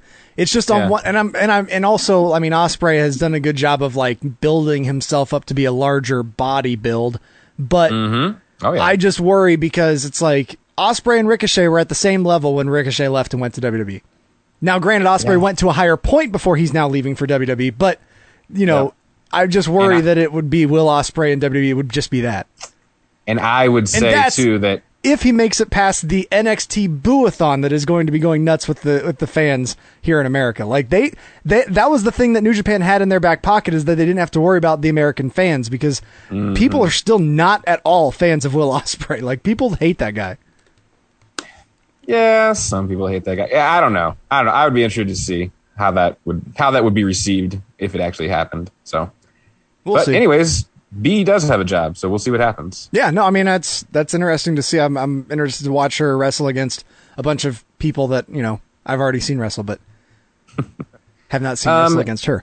I, before we go away from New Japan, just one more thing: the belt. Mm-hmm. When it first was changed, I thought, you know what, that doesn't look too bad. Now I feel like that thing just that shape is just not a great shape, it. man. That like, I hate it. uh, It, it looks like the U.S. title, like the current U.S. title yeah, in the WWE. It kind of has Yep. that look to it a little bit. It's also shaped a little bit like the Jeff Hardy custom TNA belt, mm-hmm.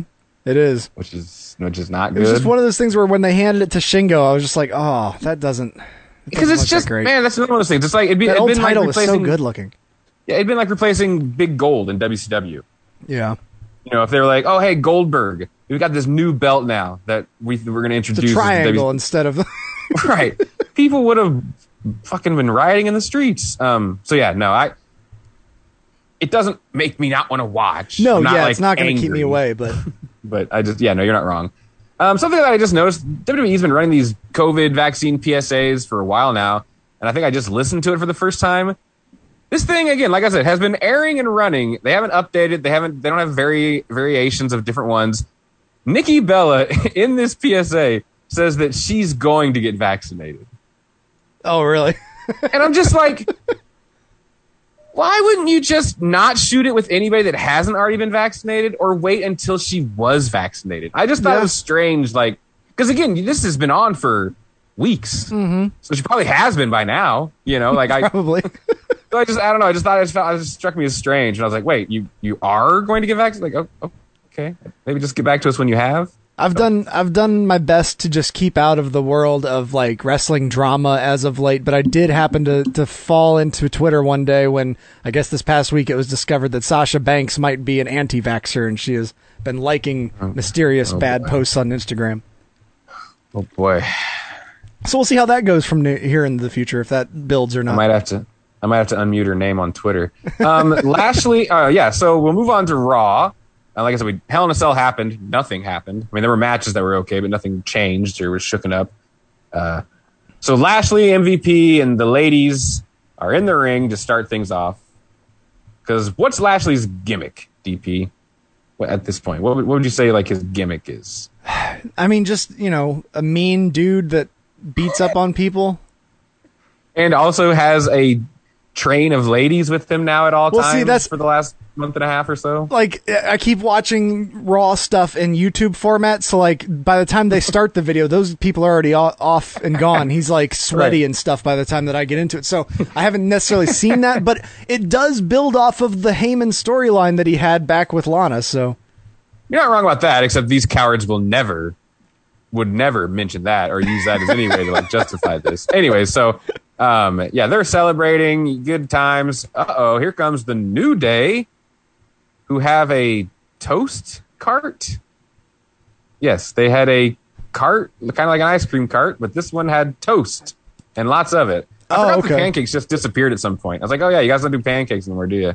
Um, I was listening to their podcast this past week. And I can't remember what episode it was. It was from a while back. I'm still oh, working my okay. way catching back up. But they were Right. talking about how like the props department and how like incredible they are about like man, we come up with an idea because they were pointing out they're like you know it's not our fault that we're coming up with these ideas late. The, everyone behind behind the scenes knows why we're always coming up with things late. They didn't actually say what it was, but that you know Vince. okay. Um, uh-huh. and uh-huh. so, and so they pointed out they're like, yeah, we the first time that we needed pancakes, we just went to the guy that was in the like the the food area, and he made a bunch of pancakes. And then like the next week, they went back to him again, and he was like, "Isn't this like a props department thing?" And so then like the props people were like, "Well, you guys need how many pancakes?" it's ridiculous. all the pancakes. no, that's funny. But yeah, so anyway, they they have a toast cart because I think they're going to toast them. You know, it was what it was. They started throwing toast in the ring, which was kind of funny. The girls actually sold it kind of well. Because when you first said the word toast cart, I was thinking like a wheel of like liquor and stuff, and they were gonna hold a toast to the, the Ah, champion. So that no. makes sense though that it was just Yeah. literal toast. Yeah, literal toast. Um, MVP calls them children and insults Kofi for not being in the main event. You know, again, uh, Kofi challenges Lashley to a title match, and he accepts to the you know to the chagrin of MVP. Uh, but Bobby wants a match with Woods tonight, and insults his video game playing. And then Woods, you know, get cut a pretty passionate promo and uh, talked about all his accomplishments and what he's done outside of wrestling. And Woods accepts Lashley's challenge, but he wants it inside Hell in a Cell. And my eyes almost fell out of my head when I rolled them. I mean, it is one of those things where it's like, why are we doing this right after you just had Hell in a Cell? But at the same It time, I just- guess it's one of those things where it's like, well, we didn't take it down; it's still there, so I guess we Yes. can lower it again. Also, I loved with my extensive history in working in grocery stores, all the comparisons to the milk crate, red milk crates for the Oh, current yeah. Hell in a Cell that they use. It's like, yeah, that's actually perfect. It, Mhm. That's what that's what perfect. um, yeah, it was like SmackDown did it. So I guess Raw should. It's like, okay, but you also just had a pay per view. Like, Yeah, I know we've talked about the gimmick pay per views before, but man, Hell in a Cell maybe more than any of them. Get it out. Get it out. It does not need to be a pay per view. yeah. You have completely watered down the match itself. Mm-hmm. I think there were three cell matches on the pay per view. Yeah, Maybe two. No, Maybe it was just I Was there can't remember. two? But anyways, Okay. Yeah, I think Rhea and Charlotte didn't fight in the Hell in a Cell. Gotcha. But anyway, so either way, you had four over the course of three days on three different shows. Mm-hmm. You know, like, and none of them were memorable. That's the other thing that's happened. People still go back to Mankind Undertaker because, to be honest with you, Yeah. ain't shit happened in the Hell in a Cell Well, match since. I mean, there's been some decent ones after that. Yeah, but, I know. I'm. I, yeah, I'm. I'm exaggerating. but it's just it's one of those things where it's like it like elimination chamber still works in the PG era Yeah. Mm-hmm. with the way that they have changed things and like it still makes sense. Hell in a Cell just doesn't really work anymore because it's like you can't use the weapons that you need to use. Kendo sticks. I don't know who in the WWE knows that has like stock in a kendo stick company, but like they are using those like they're going out of fashion, and and it seems like that's basically the only weapon: kendo sticks and sometimes chairs if Edge is involved. right. So no, yeah, you're not wrong. But anyways, good for Woods. You know, I know he wants this. You know, he probably wanted that. Mm-hmm. I mean, it was for him. It was like it was one of those things I didn't hear about it happening. So when I was checking on YouTube to like catch up th- today, I was just like, oh, I was like, oh, this is cool. And then like I ended up watching you know most of the match, and it was enjoyable Yeah. what I saw. Oh, it was but- good, man. Yeah. Um, but anyways, we moved on. Money in the Bank qualifying matches have begun. DP. We kicked things off with a good one. Is it- Ricochet. Yes. Is it men and women again, and and it's both shows are qualifying Yeah. for the same? Okay, Yeah. I just wanted to make sure that we weren't got- having four money in the banks gonna- again. Because I think there's going to be like, I don't know, like eight people in each match or something crazy Oh, like okay. that. Like it's going to be a lot, I think. Um, but anyways, Ricochet beat AJ Styles to qualify for the Money in the Bank match. So Nice. good win there for Ricochet. The Viking Raiders got involved, taking out Omos, who was literally doing nothing but standing there, as far as I can remember. But I mean, he is threat. I mean, he's large, and I guess maybe he was threatening out there. But uh, and, also good for the Viking Raiders. They won that battle royal, and they're in Yeah. line to fight Styles and Omos. So Viking Raiders Oh. and Marko Stunt in the same like style of, of attack here. They're like, I don't care that Yeah, doing shit. nothing. I'm attacking them now. yeah, exactly. Um, yeah, but good for them. They're guys that I'm glad to see that post injury, they're st- they you know they Mhm. got plans for them. They're you know at least keeping them around for God's sakes. For sure. Um, Riddle and Orton are backstage. Riddle says that uh, when he wins the briefcase, he's going to take it everywhere and keep his stash of whoppers in it. Because I, don't know what's going on with Riddle and the WWE at this point.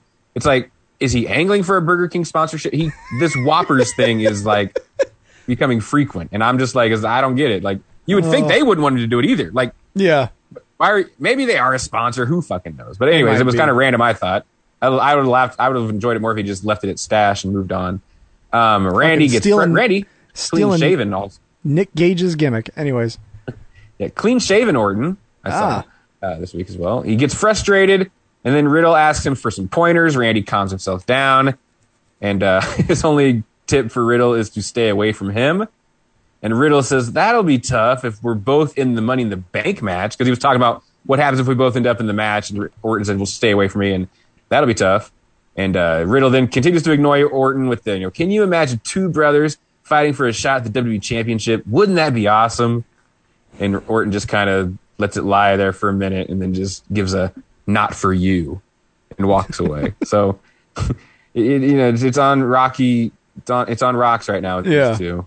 And it doesn't get much better later. Um, we get a replay. Oh boy. I haven't even given this the time of day to to dish it. It is what it is. And honestly, they actually kind of already fixed things rather quickly here with Ava Marie. We get a replay of what happened last week. Um, you know, with uh, having Piper. Piper, Niven and Doudrop take her place in the match. Um, Ava says it's been five years since she was in the ring, and everything has to be perfect. She got co- she got a cold last week, and instead of throwing in the towel, she asked her protege to take her place. Ah. Dew, Doudrop. This was the first time she's uttered the name. So So that's it's not Piper Niven anymore. no, it's Doudrop, and there is no Piper Niven. That's the other thing that everyone hates. They're acting like she fell out of the sky. Yeah. Like they're not. They're not even She's doing not like oh NXT NXT UK, superstar. no, no, she's just some random girl that wanted to hang out with Ava Marie. The WWE's like, look, folks, we, we see the stats on who's watching NXT UK. We don't have to pretend like that it, if it exists anymore. I mean, you're not terribly wrong about that, but either way, Doudrop, good God. So we had a sounds like Money a in the Bank name. qualifying tag team match as Asuka and Naomi took on Ava Marie and Doudrop. So, and this was a good display actually for Piper, who fought both women, and you know, basically was a handicap match, and Ava stood on the apron. Uh, Piper actually pulled Naomi into position and went up top, looking to finish the match. Probably Ava tagged herself in and pinned Naomi.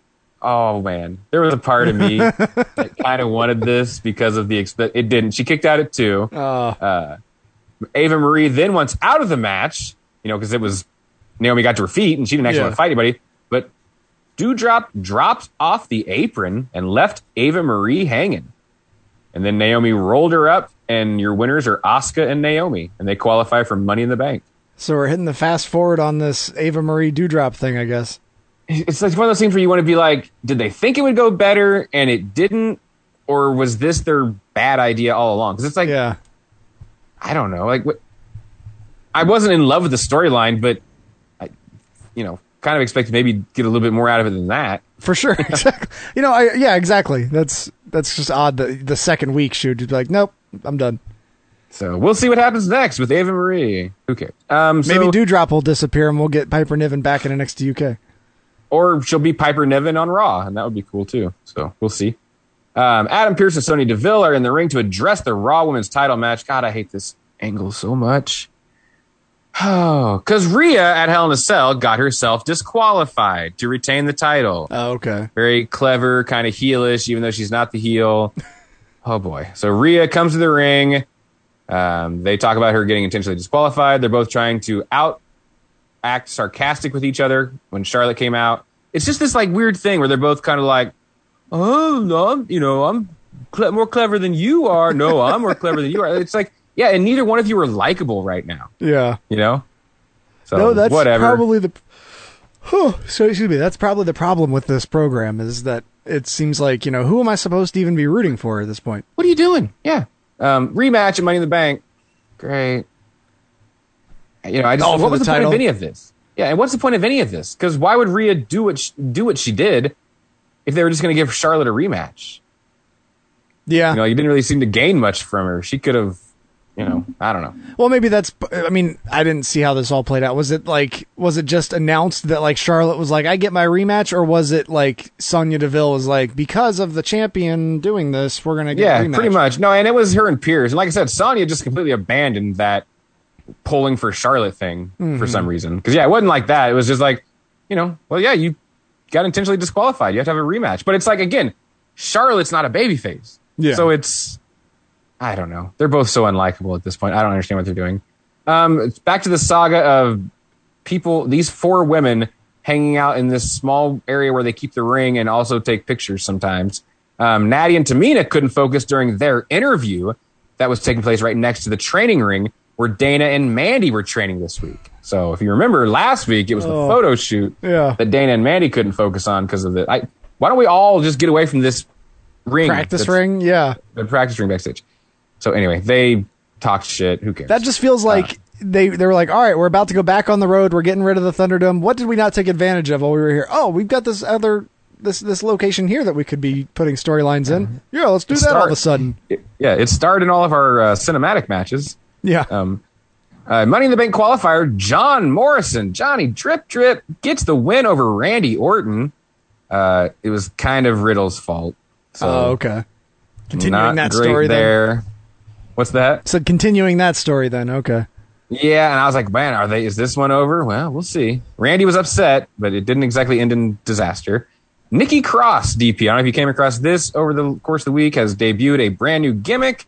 She's Super Nikki. Um, you know, whatever. Like Yeah. I've seen people say, she has the personality to pull it off. So Yeah, I mean, it's one of those things where it's what else were they doing with her at this point? You know, they Exactly. she kept proving that she could do things with basically anything they gave her, and then they just stopped giving her anything because Alexa had to go and become the the fiend. Uh, yeah, and I also loved. I wonder if anybody even thought about this pairing because they had a Money in the Bank qualifying tag team match with Alexa Bliss and Nikki Cross, like as a team, uh, beating Shayna Baszler and Nia Jax. You know the Reginald mind control things continued. Oh, this week she like that, yeah. controlled the mind of Nia and she slapped Reginald. I don't know. I oh, I just want the pain to end. Um, backstage, the uh, loser circle here of people that didn't get Money in the Bank qualifying matches: Jinder Mahal, Cedric Alexander, Jeff Hardy, and Sheamus complained about being left out. Sheamus is injured, and I loved Pearce like calling him out on that. It's like, aren't you injured? Because if not, we can have you defend that U.S. title right now. And then Sheamus is like, oh, well, actually, lad, now that you mention it, yeah, my nose is, you know, it was just Oh, okay. kind of funny how quick he backtracked on that. Um, Money in the Bank qualifier, another pretty surprising win here, but a good one for Riddle. Beat Drew McIntyre to Oh. qualify for Money in the Bank. Um, and I hate everything about Drew McIntyre being in this position. I was going to say, I like, he's like, what Yeah. happened to Drew McIntyre? Oh, don't worry. They made Byron Saxton bend over backwards to try to explain why Drew McIntyre should be in this match. Because his, loss to Bobby, he can never challenge Bobby Lashley for the world title again. Oh, okay. And Drew and Saxton's like, well, maybe he'll go to SmackDown, or you know, maybe down the line if Lashley isn't the champion. I'm like, or how about we just don't put him in this qualifying match? Yeah, like down the line, if Bobby's not the champion, well, that uh, then he can just challenge anyways. Like with you know just winning a few matches or whatever it takes in the WWE, winning a five way or something. So, anyways, Orton watched from the ramp as Riddle beat McIntyre. Um, Riddle immediately called out to him after he won, like to come to the ring, and Randy came to the ring but stopped short of a fist bump. I really thought we were going to get a fist bump. He didn't return it, and so the love story continues. Oh boy, they let Jaxson Ryker cut a promo. I can't imagine he's going to be around much longer. I don't know, but man, it wasn't great. He's trying to do the babyface thing. Yeah, it was okay. He told Mansoor, you know, never let your enemy escape and careful who you listen to. blah blah blah. And then Mansoor, like this is this guy's gimmick now. He's like getting always getting advice from like both sides. He like immediately turns to, to like the other direction of this locker room, and Mustafa Ali is just standing there, you know, telling him that he's talking to the wrong people and asking the wrong questions. And uh, Ali Ali says, you know, why are neither one of us in Money in the Bank qualifying matches? Maybe you should think about that. And like just kind of walked away. So I don't know. Whatever. Um, Hell in a Cell match. Lashley beat Xavier Woods. You know, good stuff. Lashley punished Woods after the match, and The table spot. I was really impressed with Woods' leaping ability there. I did not expect him when he when he went to that corner. I was like, oh, he's not making that jump. That was perfect. That was great. I and it was the one thing that like gave me a a second of being like, is this gonna like is this gonna be a crazy Yeah. upset? No, no, no. No, no, but uh, yeah. So you know, good win for Lashley. Good story stuff though afterwards with Wo- Kofi not being able to help Woods as Mhm. Lashley, you know, put them in the full Nelson and that whole deal. So we shall see what happens. Oh, I yeah. think yeah, I think that yeah. So Money in the Bank, we'll see Kofi and Lashley. Should be good stuff. Uh, we move to SmackDown just because you know why not? Go ahead and just move to that. The good old weather played a factor again this week. So uh, All for you. yeah. Jimmy Uso told Roman that Jay isn't coming back, but that he has his back now. Roman said, "Prove it." So that's the open of the show. Uh, we had a J- long segment that was not great with Bianca Belair talking about all the things she's done and overcoming bullies because she's apparently 12, and this is her her gimmick is that she overcomes bullies, even though she's the EST of everything. she's the best at everything. Yeah. The the the problem is like WWE doesn't see I don't know what it is. Suddenly like bullies are the only way we can explain why anybody's a bad guy. Like Right. Oh God, they're the worst. Um. now, so, anyways, you mentioned yes. Jay said it was Jimmy said Jay was Jimmy. Yeah. Is Jay injured or upset? I did they I don't know. Okay, I didn't know if there was something else that had happened like Yeah, it during a match doesn't. Nothing else happens tonight. He might be hurt. You know, I don't know. We Okay. get one Uso back and we lose the other one, unfortunately.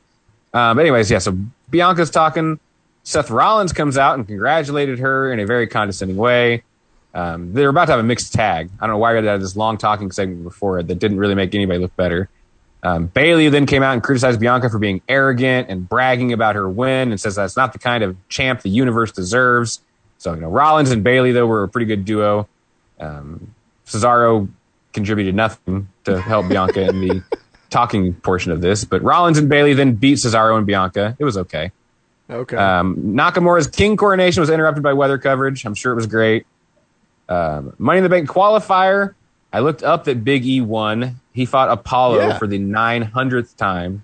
Yeah, I mean, obviously that's getting old, but I did think that you know the the action that they had was really like I watched the the YouTube update video again, and Mhm. it was it was really good stuff, and it was one of those things where again I didn't expect Big E to win. I Mhm. guess because of the way that that program has kind of gone, and then he ended up getting the win, so I was excited about it. Well, and I'm excited so far about at least on the men's side. It's harder on the women's side because of the smaller roster. But the people winning, it's not Randy Orton, it's Yes. not Drew McIntyre, it's not AJ Styles, it's Ricochet, it's Mhm. Riddle, it's It's all know, the people that they originally would have put into a Money in the Bank ladder Right. match when it was on WrestleMania, because all those big stars were busy with WrestleMania Right. matches. Right. So I'm glad to see that it's a lot of guys that haven't been in the title picture, haven't won the title yet, and you know who knows what could happen. So, Oh yeah. anyways, um, Liv Morgan beat Carmella. We in a match I say that, and then John of- Cena's going to enter himself into the Money in the Bank. Yeah, well, that's who Roman's fighting at SummerSlam apparently. Um, Money in the Bank qualifier. Liv Morgan beat Carmella. I didn't see it. I was tornadoes 500 miles away from my house were happening, so I had to, we had to talk about it. Um, Roman State of Universal Title address. Heyman uses puns to talk about everyone Roman's beaten, even mentioning Braun Strowman, which kind of surprised me a Ah. little bit. Yeah. by name. Like I didn't write them all down. It was kind of obnoxious actually. By the That's time still he was just done kind of wild, though. That yeah, like you would even mention the name at this. It point. was it was a segment like this with Heyman. It was like Strowman slaughtered, Styles defeated. I don't even know if he said you know what I mean. But it's just like it went on Yeah. and he just on and on and it was not great. Um, but anyway, so he did all that and literally, um, you know, you mentioned Edge and Daniel Bryan. He says at least Daniel Bryan was man enough to come back, but he got whipped again and shipped out.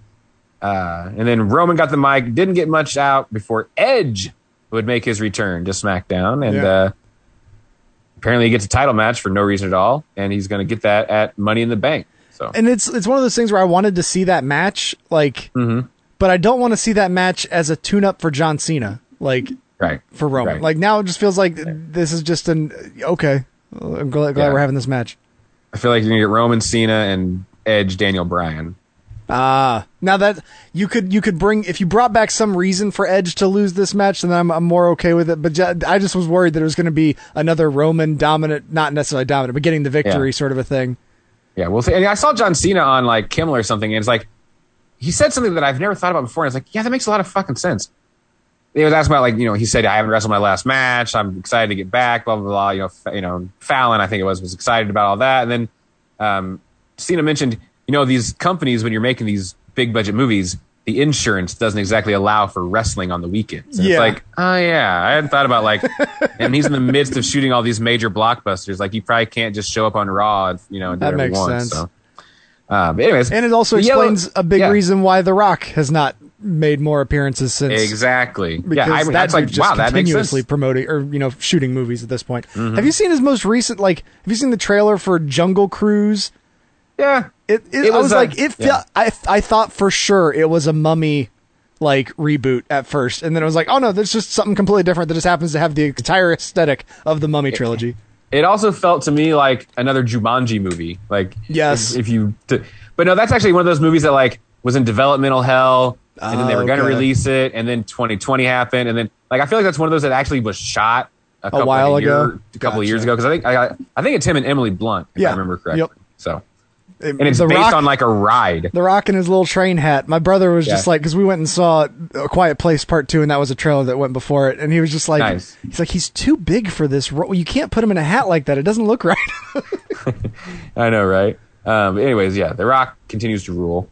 Um, on the yellow and black brand, week two of Samoa Joe, Adam Cole is not happy. He's in the ring and sells, you know, he's upset about it. Um, you know, telling Joe that he runs NXT now and that everyone considers him the greatest NXT superstar of all time, and he's going to beat Kyle O'Reilly at Great American Bash because he's out he's out here because he's not going to be naming an opponent. He refuses to, you know, follow Regal's rules. He's not going to have a match tonight. but then Carmelo Hayes comes to the ring, the young man that fought Kushida a few weeks ago, comes to the ring and challenges Adam Cole, and they had a outstanding match. Nice. Adam Cole got Adam Cole got the win, and uh, yeah, so good stuff there. The former Christian Casanova of the independent scene, popping up again and looking really good. Heck yeah. So and Cole, you know, Adam Cole, always good to see him. Mhm. Franky Monet. Uh oh, Franky Monet. I think she's moving in on Robert Stone brand. She shows up with Aliyah and Jessi Kamea. You know, they're being pretty friendly with each other. And uh, Robert Stone kind of walks up like, "Oh, hey guys, we're you know, I've been trying to get a hold of you. Where you been?" And uh, so yeah, it doesn't doesn't look good for Robert Stone's future. I feel like that's going to become Franky and those two girls very soon. Gotcha. Um, my, one of my favorite things on any wrestling show every week is always the way. And this time, Johnny Gargano and Austin Theory are in the ring. They say NXT needs him to be the face of the brand. It's very important. Um, Gargano says, not the doomsday guy in the leather jacket. Uh, mentions that his 57 days as champion were the best it's ever been in NXT. And uh, says Kross isn't even on his level and he can out wrestle him any day of the week. And then the party immediately gets ruined. Here comes Pete Dunne to bore everyone and ruin the segment. Um, Dunne thinks he's mad to think he's the number one contender. Oh, clever. Um, Gargano then stops Theory and says they don't enja- they don't engage in hijinks or shenanigans anymore because they're not going to provoke Samoa Joe. So they he's not they he refused to even like respond to Dunn and they just left the ring and that was it. So. I kind of like that turn though. That's that's a Oh, it's it's great. Yeah, there's a little bit more later too. Um, Cameron Grimes shows up and is handing out money. He's very happy with himself. Um, Alex Zayne, the former Ari Ster- or I'm sorry, Alex Ari Sterling, the former Alex Zayne, um, insulted DiBiase and Cameron Grimes beat him up. I'm kind of upset that they didn't just make Sammy now have a brother or a cousin in, in NXT and just keep that last name. Yeah. Um, Adam Cole is angry backstage. McKenzie's trying to interview him. He doesn't care about Kyle O'Reilly and doesn't want to talk about him. In comes Regal and tells him that things with him and Joe are done. You know, you're not going to Oh, go with after Cole and Joe. Joe, okay. Yeah, you're not going to be provoking him anymore. Like, you Yeah. don't go near. And Cole doesn't agree with that and thinks Joe should be punished for choking him out last week. So I think Joe's going to be wrestling. Like it just seems like there's too many things going on to not Yeah. pay off any of this. So we'll, We'll see. see. Uh, the charging, uh, the battery charge on the cell phone is at 31% this week so far. I think it gets up to about 40. Okay. Uh, Gargano, in theory, bust into Regal's office politely. They don't, you know, they open the door nicely. Um, Gargano says they've been model citizens, and he even had a replacement pencil for William Regal for the one he broke weeks ago on it from his desk. Um, and Regal agrees there should be consequences for what you know, for what Pete Dunne did, and uh, they like, yeah, yeah, there should be consequences because they just want him to sick Joe on people. That's what like Mhm. they're excited about. And uh, Regal says, "Yep, we're gonna have a tag team match, you two against Dunne and Lorcan, and it's tonight." so they weren't happy about that. Io Shirai and Zoey Stark beat Aliyah and Kamea. Uh, you know, all the lady tag teams were kind of like Indi and Candice watched. They're the champions. Raquel and Dakota say they're crazy to think that anyone's going to leapfrog them for a title match. Then Ember and Shotzi came out, and Shotzi did that weird, like, deep voice thing of hers that I just, I, don't- I don't care for it. What is that? We now? care. I, she does like this, like almost Cookie Monster thing. Right? She goes into like Oh, this deep, like, it's like her scary voice, I think, but it's it's like just talk. Anyways, it's fine. Um, but yeah, they think they should be number one contenders, and blah. You know, it's it was a little bit much, a little bit Yeah. long. Everyone brawled. Samoa Joe and security came out and broke the fight up. Gotcha. Joe did not. Oh God, Joe did not choke anybody. Oh, okay, so he kept himself under control this time. Yeah, he's nice. He's very nice.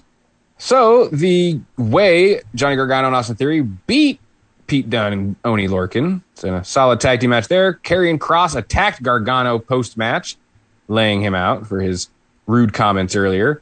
Uh, you know, more of the charging taking place. Kross and Scarlet are confronted by Samoa Joe as they're leaving the building, and uh, they walk by unprovoked. And then I loved it. It's so amazing. They so Kross and Scarlet leave. You know, Joe's kind of mean mugging, and he turns around, and who's standing there? Pete Dunne. And what do they do this week for the second straight week? They just stare at each other. Like cut away at that point, when And then just cut staring? away. Oh gosh. So, yeah. Um, Franky Monet beat Elektra Lopez.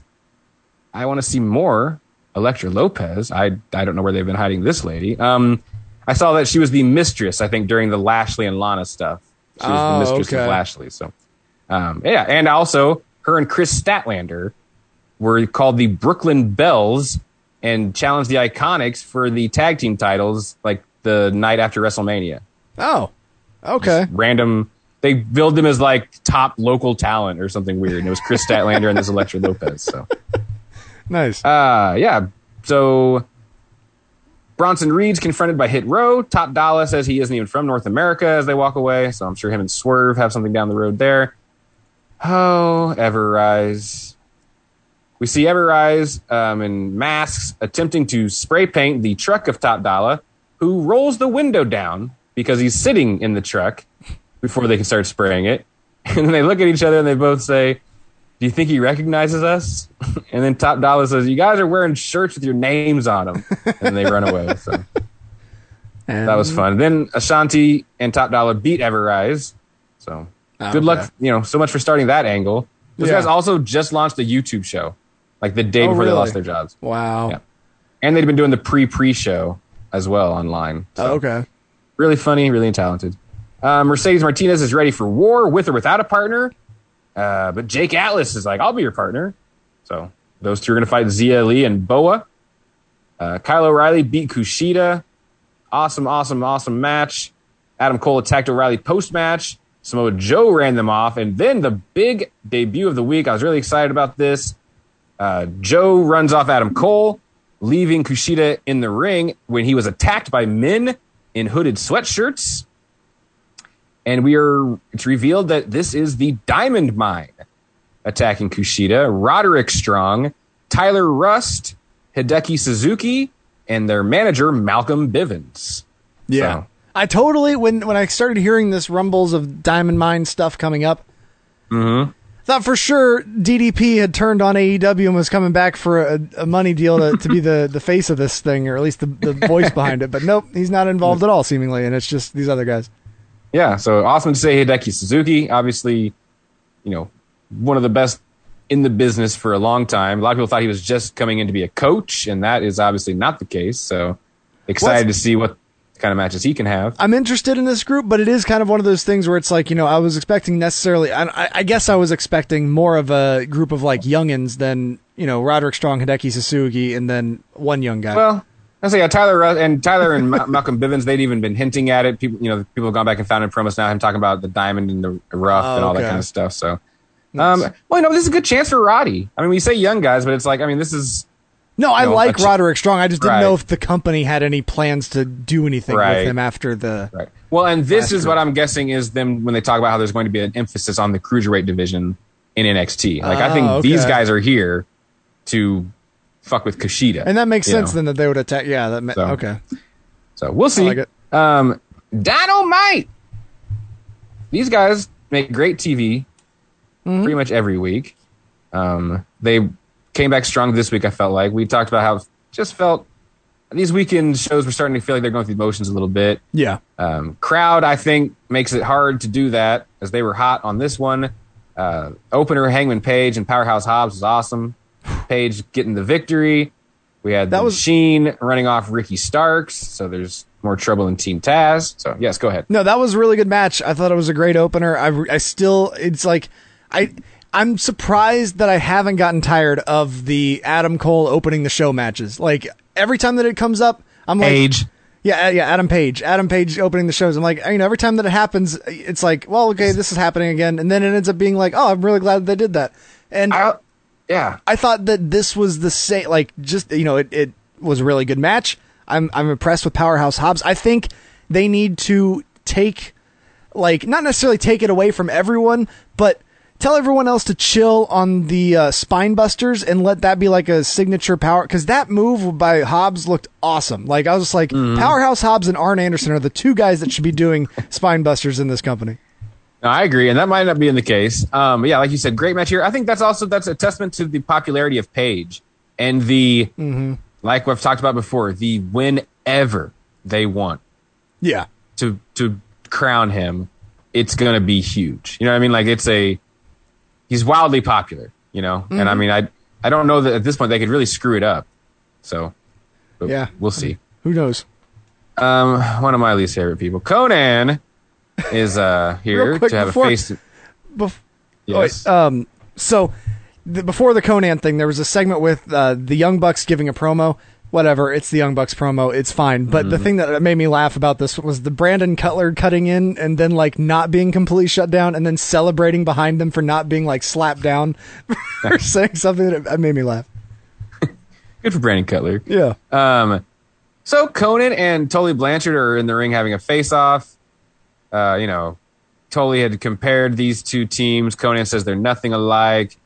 Talks about them being from North Carolina and brings up racial profiling. And I just didn't see the need for all this. But anyways, he gets all that out. Basically, talks about how racist the entire state of North Carolina is before he's done, uh, which seems a little unfair. Uh, there's, there's some good spots, I guess.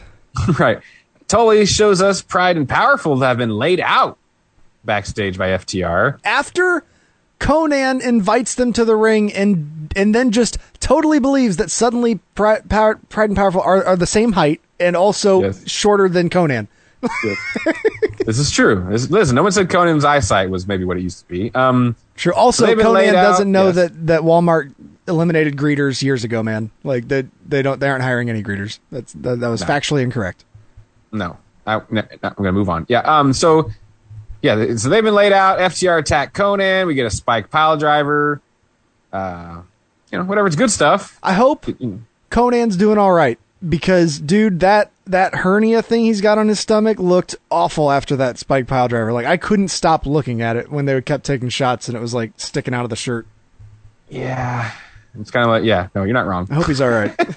No, yeah, absolutely. So, um, I'd imagine we'll see him back at some point. I don't know. I heard people saying like that was maybe probably it for Konnan, but I'm like, eh, seems like he would get some kind of retribution down the line, at least managing these guys against FTR. So, Maybe or just you know during a match he'll end up in the front row or something and they'll bring him over. He can punch Tully or something. right. I mean, he's got to attach himself at the hip to somebody that's really doing well, like he's been doing for 20 Yeah, years. Exactly. Hey, Pentagon and Phoenix, you guys need any represent? No, no, Konnan, no, we're good, we're good. Um, what? So out comes yes. What did you think? Like, what the fuck was up with Vicky halfway interrupting something and then just leaving? I, I didn't watch. There's part of the show that I skipped. I don't know if maybe Well- they came back and did anything, but if not, I don't understand why they did that. I took this because first of all, and someone made the point too, and I don't necessarily want to see this either, but I'd much rather Andrade be with like Konnan than Vickie Guerrero because this is not good for anybody. Yeah, Vicky comes out, does her excuse me gimmick. This is after Dante Martin. Yeah, in the middle of already in the entrances. Right. Well, I think we're setting up. I think Sydal and Andrade probably. Oh, okay. So Andrade is brought out, introduced, and before you can really say much of anything, the music of Matt and Mike Sydal plays, and they just kind of casually walk by Vicky and Andrade and uh, go to the ring. And then So, yeah, Vicky and Andrade go, okay, I guess we're done talking, Yeah. and they just leave. Yeah, they just leave. Yeah, it was a little weird. um, but it was followed by a great match. Matt Sydal getting Mm-hmm. the win over Dante Martin. So I was impressed with Dante Martin. I, did- I, you know, obviously we've not seen a ton of him so far, but this, this well, because his partner got hurt. Yeah, exactly. the- so yeah, no, solid stuff there. Um, oh boy, listen, I, I love Paul. the kid. Jungle Boy cuts a monotone promo. Like I missed, I missed the promos because it was like, fighting for the. Sorry, I, I hit that point in the show and I just started like jumping ahead because I was trying to make sure I got in the, the main event. Mm-hmm. But yeah, um, that's that's not good. He just, I mean, it's just, it, it's not even like his fault. It's something that'll probably come along with time, but it's just very, you know, dead eyes kind of. I mean, it's like, where's the fire? Like you are fighting Maybe- for the world title tonight. Is probably. I'm guessing that this is him trying to be like, I'm dead serious about this. Like this, It I'm taking it, it super was. seriously. But at the, but yeah. Yeah. probably just because he's still not super So. used to doing that. It, it came Right. off as just But bored. things got a lot better because somebody that's great at this kind of stuff, Christian Cage, walks up Oh yeah. and talks to Jungle Boy and tells him not to listen to Kenny. You know, Kenny knows that you're a legit threat, all that good stuff, and uh, you know, just gave him a pep talk and walked away. So Nice. Solid stuff there from Christian. Every week with this, I don't even know what inner. I don't know. Inner Circle and Pinnacle just started fighting They- backstage. Yeah, they started fighting. I that was one of those things where I started I, I started scrubbing through, and then I, I was like, all right, Um, does anybody pick up a microphone? Okay, Sammy does, and I cut to right then, and I was like, Sammy. Okay, but I could do with less hyperbole in wrestling right now. I don't need Yes. everybody saying they're the best ever. Less hyperbole and less swearing. I just thought it came across as I like didn't I'm even notice get the some, swearing, honestly. I'm gonna get some swear words. And oh, he called MJF a bitch and an asshole. Oh, okay. Said they'll fight Wednesday. Like I don't know. I, I liked the Sammy portion of this. That was good. I'm just I'm about done with all of this pinnacle inner circle stuff. I just think, uh, speaking of the, like the hyperbole thing in my note, I, I just I was like, just you know, say you know, right now I'm at the I'm at my peak or something. You don't have to say you're the best ever every time. Just like there's other Right. ways to talk about being good or at least better than the other person you're talking about. Yeah, no, But- I think you're not wrong about that at all. And that's just something probably with youth and Yeah. maybe these guys not getting a lot of direction and they're all just kind of falling to that, you know, crutch a little bit. So, Mm-hmm. uh, Ethan Page and Scorpio Sky beat Bear Country. Solid matchup there. Nice. Uh, Post match, Ethan Page challenged Darby to a casket match. Oh, So- okay. He doesn't want to just pin him. He wants to bury him in the ground. So I'm sure we're going to get like a grainy black and white video in response of like Darby living in a casket or something. Oh, I've been sleeping in this for for weeks. I don't know what you're talking about. Okay, Yeah. Yeah. So I'm sure. Anyways, Anyways, it'll be fine. our women's match of the week, Kris Statlander beat Bunny. Uh, this match, you might have seen some talk because it had a scary ending. Oh, really? A pile driver from Statlander on Bunny, but it was one of those like you kind of end up sitting on her. Like you have their legs underneath your arms, kind of a deal. Oh, so she was doing the the like the Trent style. Yes, exactly. The Trent, exactly. the- who just had neck fusion surgery? It's like Oh, did he Trent. really? I didn't know that. I mean, that dude's got to be. I mean, how many bumps that guy got left? I mean, Oh, Jesus, man. Shit, I mean, he how many years did he take off his career just in New Japan though? Like he was Oh, jumping onto the ground Lord. multiple times. Yeah. So, anyways, but yes, it was exactly like the Trent one, but dude, no tuck. Ooh. Like straight down on the top of Bunny's head, like a Oh. spike. And uh yeah, it was one of those like everyone was a little awkward. You could tell Kris was a little bit weird. uh-huh. And then like maybe didn't even really know if it was like a sell or what because like Aubrey got the fuck out of the ring with Bunny and like Doc Sampson. Oh, like Doc really? Samsman came to the ring immediately. Okay. And like they got Bunny like off to the side because Statlander like stands up and has like a confused look on her face, like, is anyone gonna raise my arm? And oh, then like okay. Then Orange got in the ring and like they had a funny little thing where he like kind of propped her arm up a, a little bit. So, but I don't think she did. I don't obviously I don't think she probably knew like the extent of the injury. I I believe she's fine. They were just kind of you know scared at the moment. Goodness. Yeah. Hopefully she's Based on all what right. it looked like. So, anyways, the Hardy family then attacked Orange post match, who apparently has no best friends left because he they just literally beat the shit out of Orange Cassidy. Oh, really? Evans, Evans, and Helico and the Blade. Um, they took the brass knucks out of Orange's pocket and used it on him, like held his arms and So it's like- him with brass knuckles. Is the idea that like Chuck is at Trent's side after his surgery or something? Is that Or he's still crying about the 76ers losing. I, I don't know. It's it seems it, was, it wasn't mentioned. It was just like okay? because I don't even think they brought up Trent's neck thing. Well, I don't remember if they did or not, but yeah, they just Orange got beat up and nobody cared. So I guess that's how he gets treated now. Gotcha. Um, title match. I was really nervous when they were like, and we don't care how long this match goes. Because I was like, well, I do because my recording cuts off at the stroke of fucking 10 o'clock, guys. So if you don't mind, um, wrap this thing up. But yeah, outstanding match. Uh, you know, Kenny Omega's top of his game. Jungle Boy is, you know, obviously one of the real success stories in this company. Um, I couldn't have agreed more with Jim Ross when he just simply said the sentence, Marko Stunt doesn't need to be here.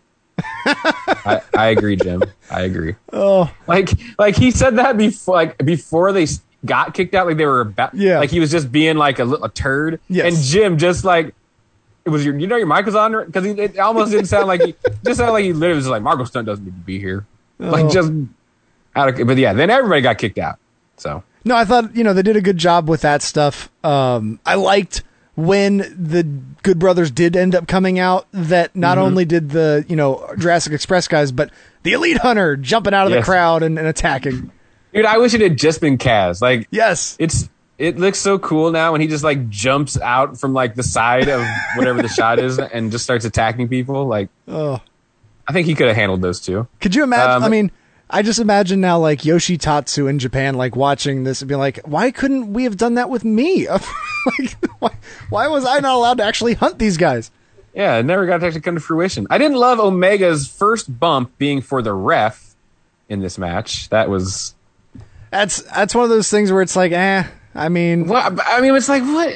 What are you doing the flare stick for? Yeah. What are you doing the flare stick for? Like, come like on, man. I, you know, he's been kind of, you know, wild or whatever, but yeah, he was losing his mind. I guess maybe he's off balance, but yeah, it was a like he he went he went down pretty hard, pretty quick. getting yeah, getting shoved and taking a back bump from Paul Turner, I thought was a little bit unnecessary. but anyways, then the wrestling match started, um, and it was you know it was great. I love how much they have been able to build up that submission move for Jungle Boy. Because like as Yes. soon as he hit that, that crowd knew as soon as he stepped through the leg, before he even got the arm around, they're like, this could end this match because of what they've done so far. It doesn't always work to the best of results, but that's one thing WWE got very consistent about.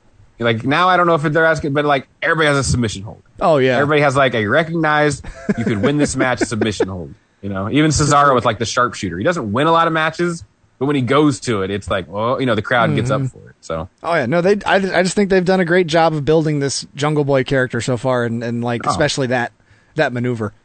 absolutely, but Omega is the best in the world for a reason. The one winged angel Well, got the job done. as I was watching this, I just I started to think like, there's there's you, you for anyone to beat him as far as an underdog goes, like unless it's someone else coming in that's at that level. Like if mm-hmm. Adam Page ends up being the person to finally do it, whatever. Mm-hmm. But I feel like for any of these underdogs, if they were going to have an underdog win and beat him, you have to have them avoid at least 80% of his V triggers because it, once he hits like five of those, how are you expected to even. Yeah. it's, ju- it's such a devastating looking move every time.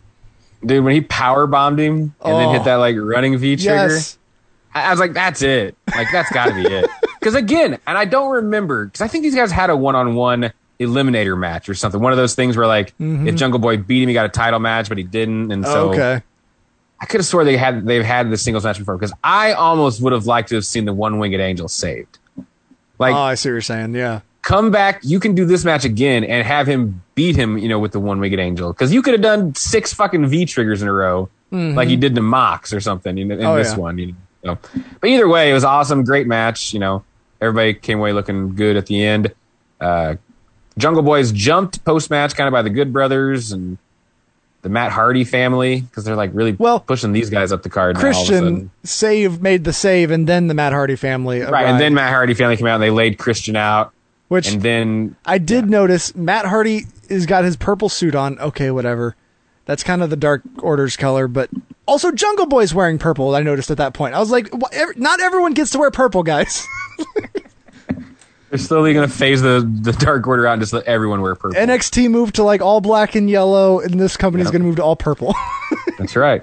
Uh, but yeah, and then Christian was even hit with a double super kick from the Young Bucks, who have inserted themselves into this situation. So it's just kind of funny also the way that like you know they it didn't seem like they were designing it so that Matt Hardy would still be on the side of the elite once they've all changed sides but they just find themselves all as heels again and so yeah I guess it makes sense yeah, and maybe we'll get like a Christian and Jungle Boy tag team, you know, against the Bucks or something. do I don't something know. like that They seem to be getting pretty buddy buddy. Uh, and then one last thing, just because this stuff drives me crazy. Eddie Kingston did like a post show. Let's talk about how shitty the WWE is thing to the crowd, and like I know that like a lot of people out there like are kind of just like, eh, it's just Eddie. yeah But at the same time, man, that kind of shit, because those guys are the same ones that'll complain about that shit sometimes. oh yeah You know, the wrestlers and the performers, like, you know, don't stoke the fires, don't pit uh, one against the other, don't compare this to that. Mm-hmm. Was and it- then they go and they do that kind of shit. you was know? he like responding to like the releases and shit is that kind of why he was saying it or what was the like gist of it because I didn't see any of this I just saw it him just tweet, just kind of felt mad." like a it felt like any of anybody out there that's been to an independent wrestling show that Eddie Kingston was on, you'd get these sometimes. Like Oh, Eddie just okay. wants to go to the ring and be Eddie and Just talk. you know, talk shit, and that's what he did. And um, you know that, and then coupled with you had Jericho posting the thing about uh, you know, Shotzi. He didn't say her by name, but he was mad about people making fun of the bump off the top of the cage. Oh, and yeah. Shotzi was someone that like did a gift and little things like mentioned, you know, and she'll be begging me for a job in six months to work here probably after she gets released from that, co- you know, just Oh, just that kind of shit where it's like it's maybe it doesn't seem like much, but I just there's no reason for people to be fighting with each other about these companies. yeah Like you can watch both, you can watch neither, you can watch one, you don't have to watch the other. Mm-hmm. But there's no reason to like bitch and fight with each other about the company. So I just I don't because you know what, and I it would be punching down, and you don't have to like it, but that's the truth. I don't see Seth Rollins or Roman Reigns cutting a promo to a crowd about AEW sucking or them being the minor leagues or that yeah you know what I mean? Like, and if they did, oh God Almighty, the like explosion on the internet mm-hmm. people would have about how dare they talk about that the, them like that. So, yeah, I just, let's just stop. You know, Now, yeah, that's why I was asking about like with the Eddie with like if it was like almost in response to the releases of like one of those guys was a really good friend, I could understand wanting to like say something. I don't but, remember it being Like- that specific. Eh, you like know, like Eddie and Tony Nese are super tight or something like. right, right. Yeah, nah, yeah, nah. I just, I get it. That crowd gets you hyped. You know, you want to mm-hmm. go out there and it's our team against their team, but it's like, you know, I, I mean, Paul. Heyman made a living off of it for like five Oh, years. at hell yeah, he did. So like, it it, it works. It works with the crowd, and so that's why they keep doing it. I think. Sure. So, but yeah, not you know, not a big deal, but just one of those things where it's like, guys, no, like just, just not. Yeah, because all I saw was today a tweet from Eddie Kingston. It was like just an image thing, just saying like "you mad," and that was it. And I was like, "What? What happened?" It's like, No, that's what he's talking about. So there you go. But that, that's that. All right, let me save that. Sunday, Monday, Tuesday, Wednesday, Thursday, Thursday, Friday, Saturday, Sunday. That's right, Hulk. You can listen to the Golden Age of Grappling podcast any day of the week, but if you're looking for new episodes, you can check out our website, goldenagepodcast.com, or look for us on iTunes. New episodes releasing every. No! Shut up, you fat, bald-headed little old... Friday, Saturday, Sunday comes again.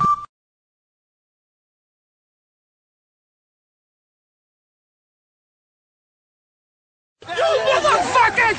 Like, not in there! Is she in there? Hey, Is she in there? hey, take it easy. That's the father. Hey, take it my easy. daughter in there! Motherfucker! Is that my daughter in there? Look at my eyes! Is she in there? Get off me, son! Is that my daughter in there? Is that my daughter in there? No! No! No!